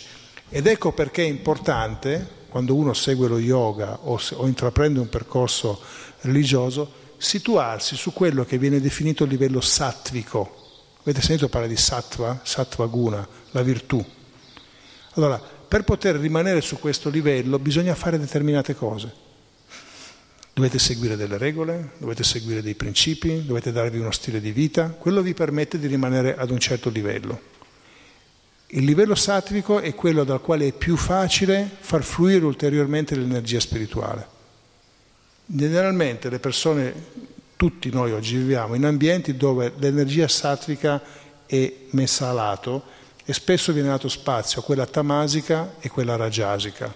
Se sono parole che non comprendete, allora Tecnicamente viene perdu- eh, tamas viene, viene, tradotto come letargia, ignoranza, pigrizia, eccetera, eccetera, e rajas è l'azione rivolta a mettere al centro di ogni cosa la materia. No? Le, le, società in cui viviamo sono molto rajasiche e la loro coscienza è molto legata al corpo. Queste sono, le, le, società sono tutte basate sul corpo. Pensate, solo guardate una, una pubblicità televisiva, come voi venite stimolati a comprare qualche cosa sempre sulla base dell'attrazione fisica del corpo. Il 90% di, di, di, di, pubblicità che ci sono in giro vogliono stimolare in voi questo tipo di sentimenti, è proprio del, del rajasico. Il problema del rajas qual è? Che porta gioia e a sofferenza, sempre gioia e sofferenza, gioia e sofferenza. Per poter trovare una situazione più stabile bisogna andare su sattva, c'è bisogno appunto di introdurre altri tipi di alimentazione, altri tipi di musica, altri tipi e questa situazione satrica è, curioso vedere come lo yoga te la dà come un, come un passaggio importantissimo, ma anche nelle tradizioni religiose scoprirete che anche loro ti chiedono di coltivarla. Quindi il vegetarianismo, tra questo, serve a dare salute al corpo, ma è proprio per alimentare l'energia satrica. Infatti ve lo dicono, ve lo dicono dappertutto. Se invece voi volete attivare, continuare a mantenere attiva questa energia rajasi, questa spinta, questa identificazione col corpo, anche l'alimentazione ha un ruolo importante. E quindi vi mangiate la carne, i derivati, eccetera, e, vi, e sicuramente rimarrete in più in quel tipo di situazione. Appesantisce molto. Bhagavad Gita lo dice, i cibi satvici portano a freschezza di mente, maggi- apertura mentale, maggiore comprensione, determinazione nella via spirituale, altri ti appesantiscono e così via. Quindi tutto questo, eh, se tu vuoi rimanere su questo livello, ed è per quello che quando voi vi siete avvicinati per la prima volta ad un percorso spirituale, ad un maestro di yoga, una maestra di yoga, questi semmai molto semplicemente, poi incominciato, hanno incominciato semmai a buttarvi lì delle cose, non vi hanno voluto forzare, dice guarda, vuoi continuare, ma è meglio che fai così, è meglio che fai così, dei piccoli consigli che all'inizio non capivate, poi avete iniziato a fare qualche, a, a, a mettere, dice, ma guarda che quasi quasi sto meglio, allora fammene sapere di più. E così facendo voi potete contribuire veramente in maniera determinante a cambiare il corso della vostra esistenza. Non fatevi, questo lo ripetere, ingannare da quelli che dicono che tutto è scritto. Dharma, la conoscenza di come ci siete arrivati, è importante, ma di nuovo tanto sento qualcuno, eh, faccio la regressione ipnotica e così riesco a capire cosa, chi ero nella vita precedente. A parte che è curioso, io, tutti quelli con cui ho parlato, non ho mai sentito nessuno che mi, faceva, che mi diceva che fa, nella vita precedente faceva lo scaricatore di porto in Gabon. No? sempre sentito, uno era un principe, l'altro una regina, l'altro un marchese, duca, grande attore, grande attrice. Ma, scusate, in quella società in cui tutti così erano, non ce n'era uno che lavorava, cioè che, eh, questa volta noi tendiamo un po' molto a romanzare, ma non è quello il punto. Riuscire a capire il karma dove ci ha portato è fondamentale e non avete bisogno, potete, potete capirlo anche voi. Cos'è che vi ha portato ad avere questo tipo di corpo che in questo momento rivestite? E la, il passaggio successivo è esplorarne le possibilità. E nel caso se uno vuole coltivare veramente la vita spirituale per poterle mettere al servizio di Krishna e della, e, della, e della, spiritualità. Perché ognuno di noi ha delle possibilità che sono irripetibili. E quando si parla di karma yoga, si parla di seva, servizio di probabilmente parole che avete servito che, che significano metterci al servizio del divino, guardate che il divino non è che è impressionato se qualcuno fa delle cose, che ne so, se è un grande oratore oppure se, eh, se, ha molti soldi, eccetera, perché non sono cose che impressionano. L'unica cosa che impressiona è la devozione. Per quello quando si parlare di bhakti yoga, quello che noi coltiviamo, ma che tutte le forme di yoga coltivano, la bhakti, lo yoga dell'amore, questo è fondamentale. E l'espressione, il modo in cui si può esprimere è infinito, è una cosa di profonda devozione interiore. Non è necessario che cosa stai facendo, ma è come lo stai facendo. Allora semmai se uno o una ha un corpo che non gli consente di fare determinate cose, non è che deve per forza voler fare quello che non è, deve capire chi è, esplorare il proprio corpo, capire le proprie possibilità per poterle mettere a servizio. Semmai uno ha un, un corpo, un'intelligenza molto semplice e quindi attraverso le cose semplici può ottenere dei grandi risultati, qualcuno ce l'ha più elaborata quindi ha, ha diciamo, potenzialmente ha qualcosa in più tra le mani, ma se lo mette a servizio va bene, se lo mette a servizio della ricerca spirituale, altrimenti diventa una delle cose inutili. Vedete, lo stesso strumento ma può diventare inutile. Una grande conoscenza può essere di grande aiuto, può essere di grande ostacolo. Questo non significa che stiamo predicando a favore dell'ignoranza, tutt'altro. Vogliamo che tutti leggano, tutti studino, tutti comprendano quello che stiamo facendo, ma non si può pensare che solo quelli che riescono ad arrivare ad alte comprensioni di filosofia siano gli unici che possono capirlo.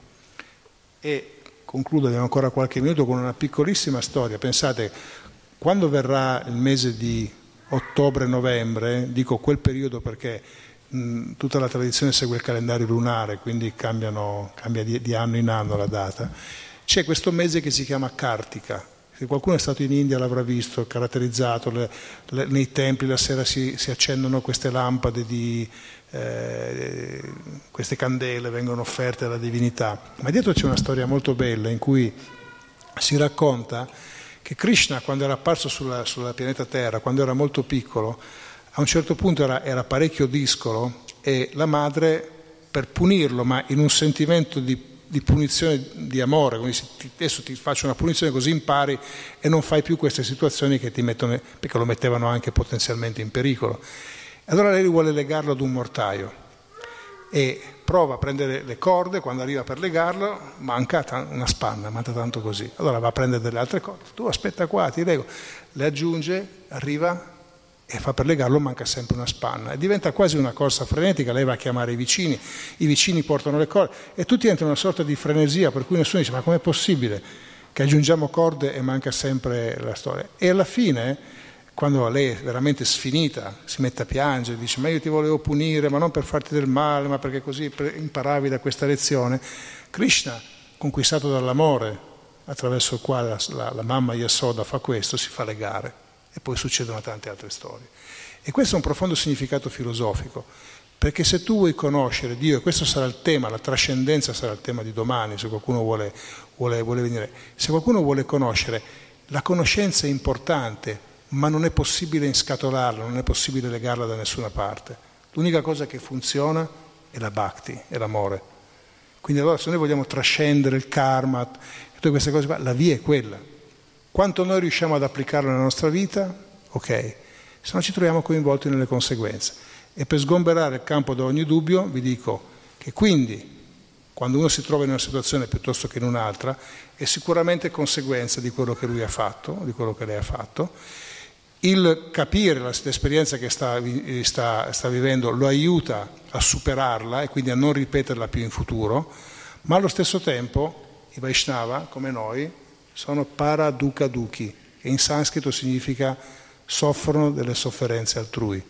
Quindi noi non giudichiamo, prendiamo atto della situazione e cerchiamo in quella condizione di aiutare quella persona al di là di ogni altra considerazione. Quindi non è che diciamo, ah ti è successo quello, karma tu, arrangiati. No? No, cerchiamo di aiutarti. Poi, se riusciamo a far sì che questa persona riprenda coscienza spirituale, a quel punto può modificare la direzione della, del suo futuro.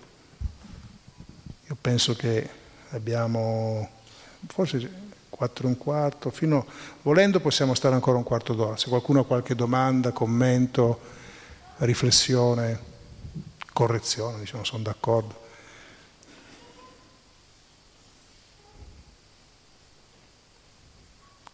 Qualcuno vuole condividere qualche, qualche... Ti chiedo solo di parlare al microfono, se no non sentono. Non so dove sia. Eh. Perché lo dico per chi è arrivato adesso, abbiamo anche altre persone che sono collegate via internet, ci stanno, stanno ascoltando. Più che altro è una curiosità mia, no? Siccome è cambiata la mia vita e ho dovuto riniziare a mangiare carne perché appunto non potevo più sostenere per un periodo, per ora, proteine vegetali, è cambiata proprio quando io sono ritornata, io ho preso un anno d'aspettativa e poi sono ritornata al lavoro. Da lì il mio intestino è andato nei matti e alla fine ho dovuto smettere, ridurre molto la verdura e togliere assolutamente le proteine vegetali per un periodo insomma un paio di mesi ora. E ho pensato che queste due cose, ora mi è venuto una, mentre ascoltavo, potessero essere collegate. Il fatto di cambiare vita e ritornare in un mondo un pochino più, più difficile.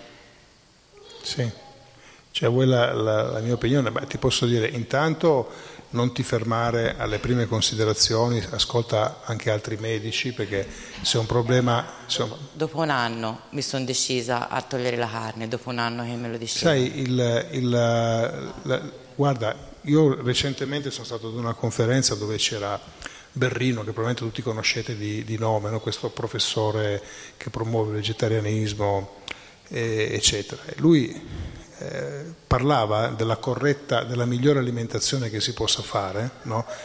e lui dava una serie, parlava di riso, parlava di pane non lievitato, parlava di dal, legumi e parlava di, di, di verdura. No? E questa è la stessa alimentazione che per dire i sadhu in India seguono da migliaia e migliaia di anni, considerata la migliore.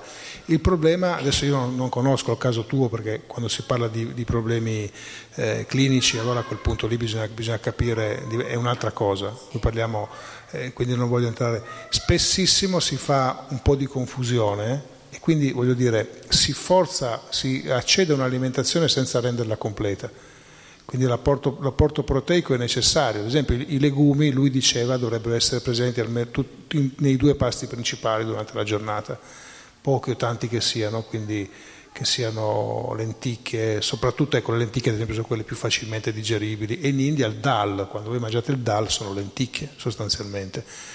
Quindi per oggigiorno non è così facile, la vita è così frenetica in cui uno corre di qua, di là, poi prende qualcosa al volo, che cosa prendi? Vai al supermercato, compri qualcosa in vaschetta, dove semmai non hanno neanche visto la terra, questi, questi vegetali sono cresciuti in serra, eccetera, vengono corretti con degli altri, eccetera, eccetera, eccetera. E questo può portare a degli squilibri. Io mangio solo, mangiavo, cioè mangio ancora molto meno, però biologico, perché ho la fortuna di, di vivere in un posto dove per me è facile trovare le verdure biologiche, che ci sono persone con orti che le coltivano, che le vendono, quindi su questo sono abbastanza... No, è... Però sai, su quello eh, diventa, diventa, ecco, io quello che ti posso dire da un punto di vista karmico, tu ti sei, se questo è un problema clinico ti sei trovato in una situazione difficoltosa, perché il tuo corpo eh, non riesce a seguire quello che dovrebbe essere l'iter ideale. No?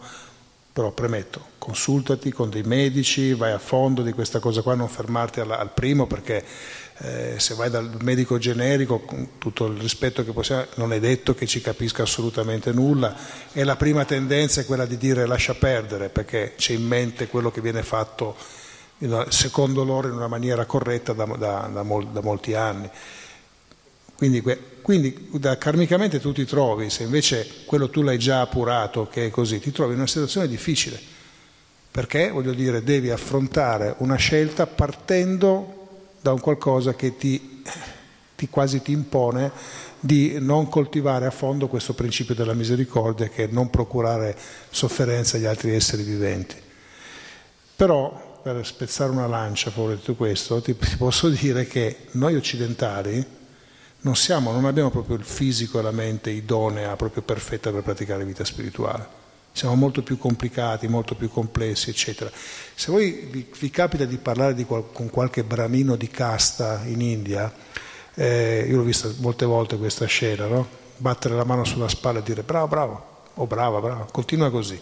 Se tutto va bene, nella prossima vita rinasci in India, rinasci in una famiglia braminica, allora lì sì che puoi incominciare la vita spirituale. Questa è una considerazione che viene fatta.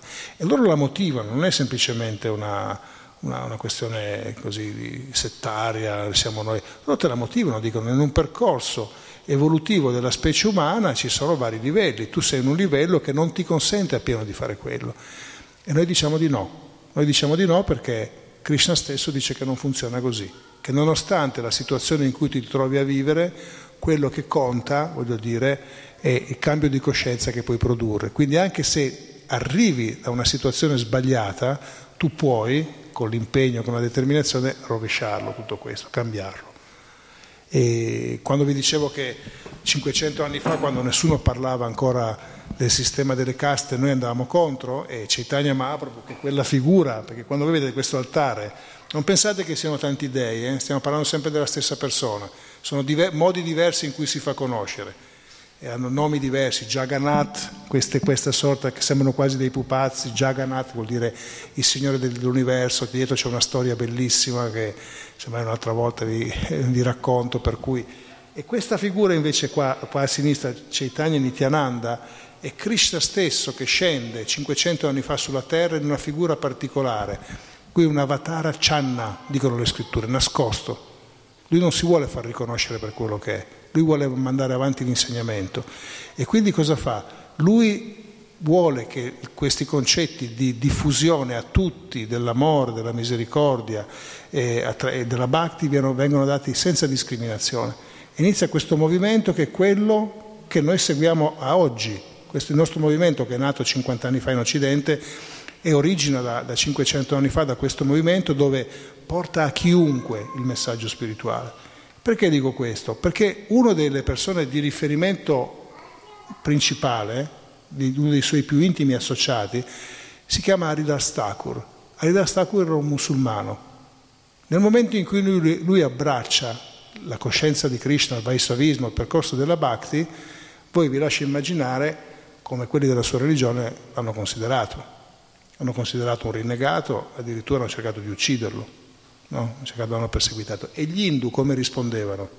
Male, perché gli Hindu dicevano ma tu cosa vuoi? Arrivi da un'altra casta, addirittura sei neanche un fuori casta, un intoccabile, eccetera, quindi lo mettevano a lato.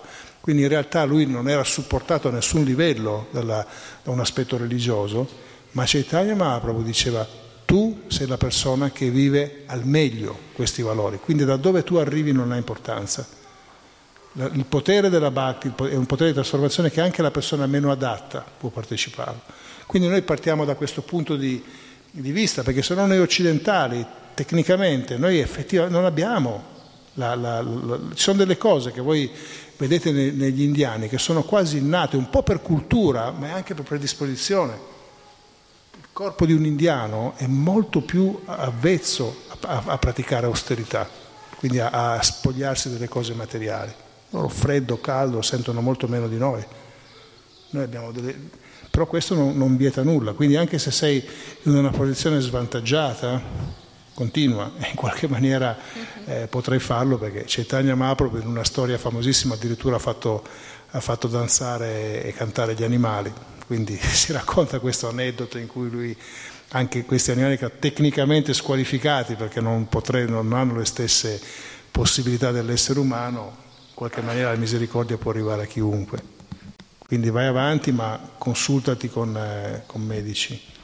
Sì, eh. sì, no, ma mi consulto, la sto provando questi due mesi a reintegrare la carne, per ora è contento il gatto mm. che se la sta mangiando a tutto spiano, però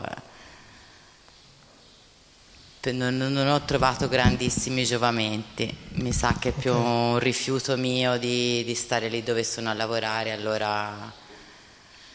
Vabbè. Perché, vabbè, comunque un'altra storia. Qual- ma, ma, ma, ho, fatto 2 più 2, lavoro, intestino, cioè carne, subito. Sai, Se anche... fosse ritornata nel mondo dei cannibali, insomma. È un po'... Eh... Cioè io quello che ti posso dire è a volte quando, quando, si vive non è facile, quando lavori, interagisci con le altre persone, la, la, la prima cosa che devi, che devi stabilire con quelli che stanno intorno a te è una forma di rispetto reciproco. E questo non è facile perché la gente dà per scontato che quello che loro, l'ambiente in cui sono cresciuti sia quello idoneo, quello giusto. No? quando inizi a stabilire questo cambiano, iniziano a cambiare poi un po' i rapporti perché tante volte la gente quando parliamo di familiari, soprattutto d'altro, che uno fa delle scelte diverse, no? vai, vai, un po' controcorrente, loro in un certo senso lo fanno anche per il tuo bene, dicono ma questo fa queste scelte, non è che poi gli succede qualche cosa, quindi cioè, eh, c'è, una, c'è una, una, comprensione a monte che, cioè, torniamo a quello che dicevo prima, la seconda guerra mondiale, eh, quelli da imprigionare erano i partigiani, perché erano loro che andavano contro il sistema, quindi per quelle persone che erano al potere erano quelli, loro facevano le cose giuste e gli altri facevano le cose sbagliate. Poi la storia ha detto, ha detto altro, no? quindi voglio dire, quindi non è detto che le persone, la massa crede in una certa situazione e abbiano ragione. C'è qualcun altro? Grazie. Qualcun altro vuole dire qualcosa? Prego. Nel dettaglio, ma grazie. No, era soltanto per capire quando uno ha capito, crede di aver capito, spero di aver capito ciò su cui devo lavorare in questa vita perché è una condizione che si, ricom- cioè si ripresenta. Vabbè, non sto qua a raccontare la mia storia, però si è presentata sia a livello fisico che a livello più, più profondo lo stesso concetto. Quindi ho detto ok, probabilmente devo lavorare su questa sensazione, su questa cosa, ma non so in che modo, accettandola, rifiutandola, eh, sfidandola. Come si capisce il modo in cui Okay. devi lavorare su quello che Questo è un passaggio importante, sempre all'interno di questo percorso di realizzazione spirituale. Vi dicevo, il primo passaggio è Shraddha, no? questa fiducia in un processo. Punto due è sadhu sangha. Sangha significa associarsi, sadhu con le persone, con gli spiritualisti. Perché è così, co- e come ti devi associare con gli spiritualisti? Devi associarti nella misura in cui tu chiedi una consulenza, un consiglio, uno scambio con persone che semmai sono più avanti di te nel percorso.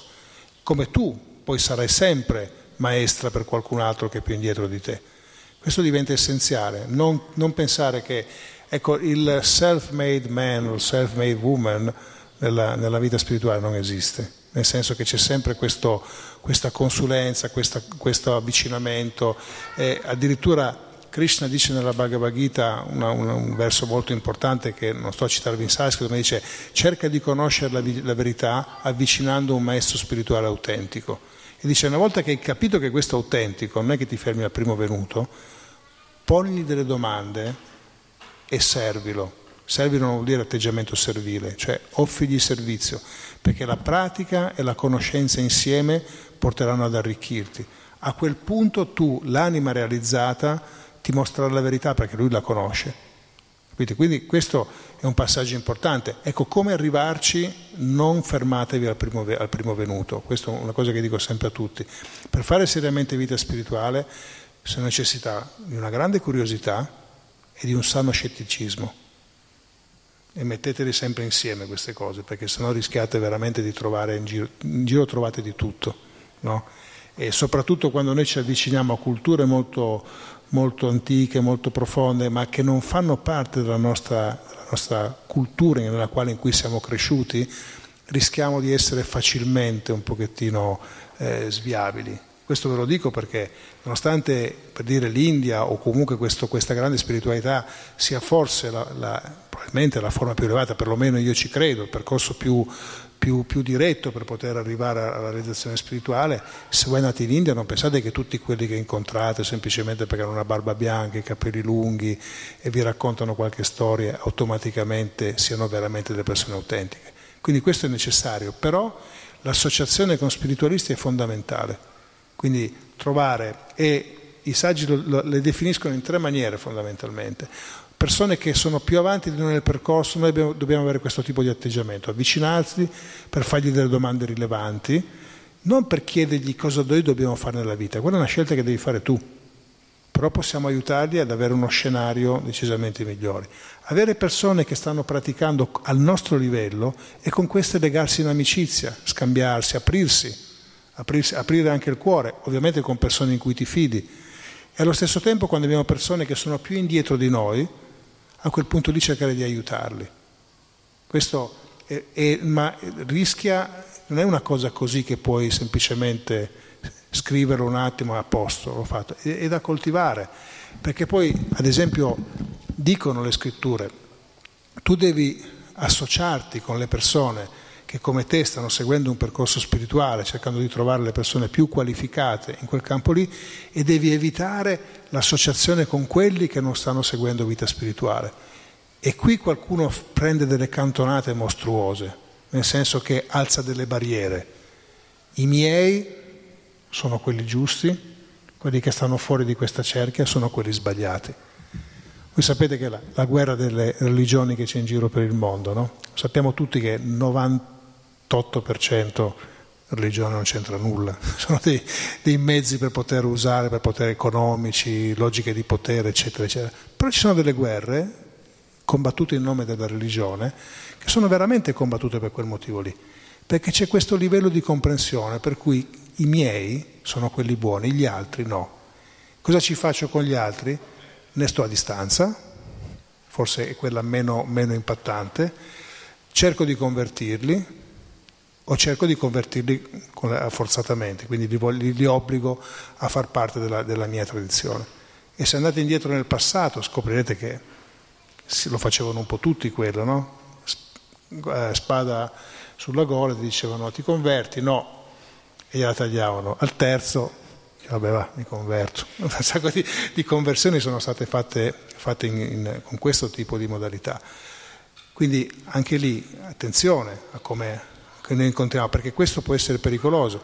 Quando le scritture ci dicono che noi non dobbiamo associarsi con delle persone che non stanno praticando vita spirituale, non significa che noi non dobbiamo avere rapporti con loro. Socialmente noi dobbiamo mantenere dei buoni rapporti con le persone. Noi non è che si mettiamo vegetariani e demonizziamo il macellaio. Noi, io ho dei confratelli che facevano i macellai prima di diventare, di diventare devoti di Krishna. Uno dice, ma com'è possibile?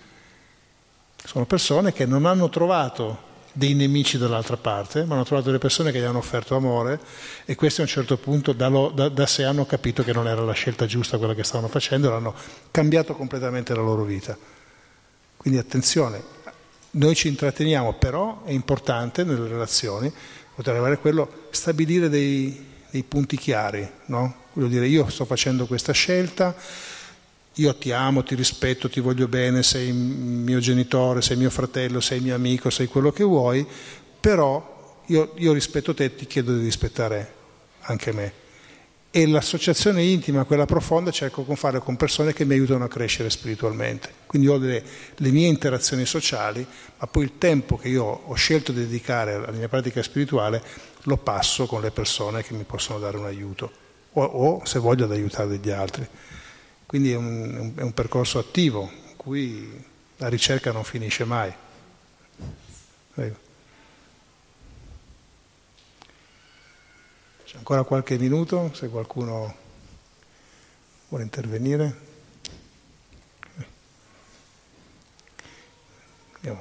grande professore, se, se, ci, vuoi, se ci, vuoi, raccontare tu una, una cosa della conoscenza, come, come bilanciare la conoscenza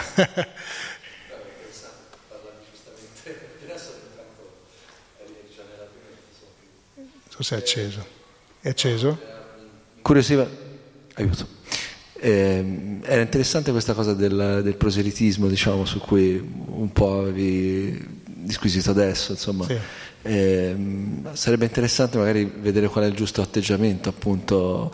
Eh, non so, io tendenzialmente sono uno che, per esempio, quando qualcuno mi vuole convincere di, di qualcosa, in automatico mi, mi, mi chiudo, diciamo. devo, devo, essere io che voglio conoscere quel qualcosa, altrimenti no, eh, come dire, non, eh, mi, mi, suona già un po' sospetto, ecco. Insomma, io sono un po', ecco, da quel punto di vista ho un po' questo atteggiamento. Qual è, cioè, secondo te, il giusto modo proprio per, per trasmettere la verità no? senza eh, ergersi, come dire, a uno che già eh, la detiene, sa già tutto, insomma... È, allora, ci sono molte considerazioni. Allora, il, le scritture parlano di eh, livello canista. Canista è il livello iniziale, potremmo tradurlo come neofita, no, mo, molto velocemente tradurlo come neofita.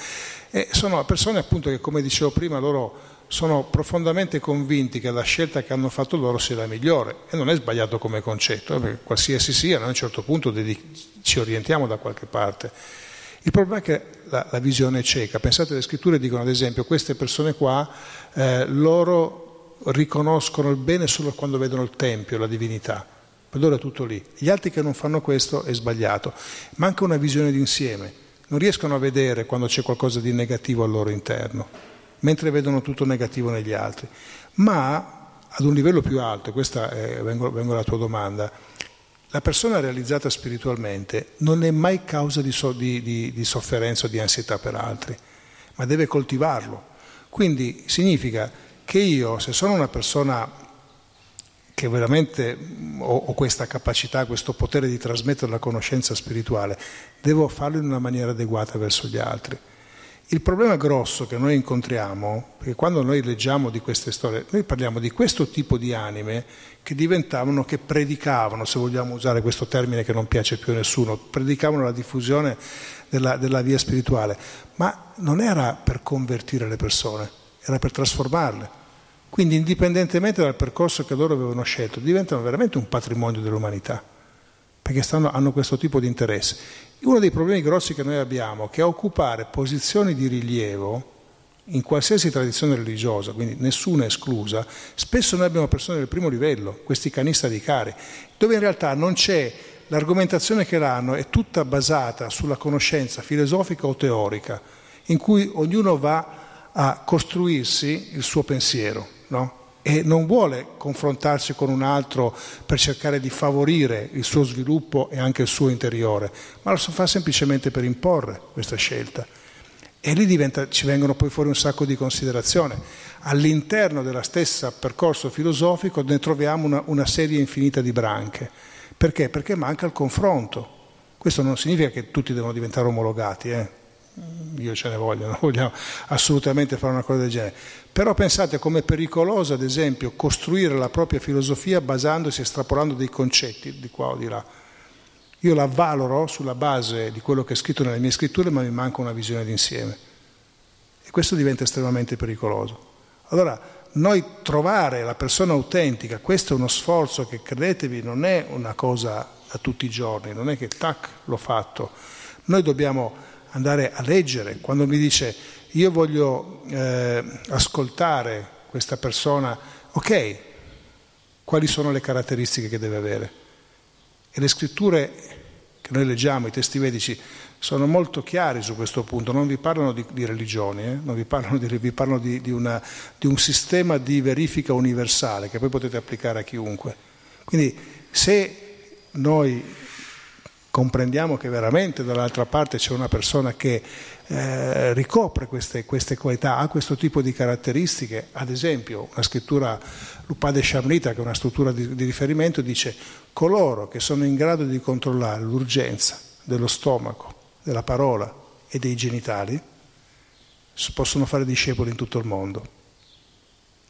Pensateci, urgenza della parola, dello stomaco e dei genitali con tutto quello che si tira dietro, perché non è semplicemente su quelle cose. Per poter controllare la parola c'è bisogno di un certo tipo di autodisciplina e per controllare la parola, secondo, secondo i testi antichi, la parola si controlla quando quello che esce dalla bocca è utile. Qui chiamiamo in causa anche tutta una serie di filosofi, Socrate, eccetera, eccetera. Non, non, cioè, e quando l'urgenza dello stomaco, cioè mangiamo per che cosa? Per il gusto per appagare un senso oppure per necessità o per farci che cosa? Perché ad esempio un animale deve diventare una, deve, gratifica il mio palato e quello è il motivo sufficiente? Allora se io sono in grado di controllare quello e sono in grado di controllare anche l'urgenza dei genitali, nel senso anche nei rapporti intimi verso, verso gli altri, a quel punto se ho queste caratteristiche posso diventare una guida spirituale. E questo è quello che si dice, dovrebbe essere la prima considerazione da, da cui parte. Poi andiamo a vedere se sei cristiano, cattolico, induista, buddista, no? non mi interessa. Parti da quello, hai questi valori, allora io posso ascoltarti. Poi ci sarà un percorso che è più idoneo a me, uno che è più idoneo a te, eccetera, eccetera, ma se riusciamo a riconnetterli in qualcosa di più ampio. Il problema è grosso, perché noi abbiamo i leader religiosi, spesso occupano delle posizioni che, scusate, non gli competono.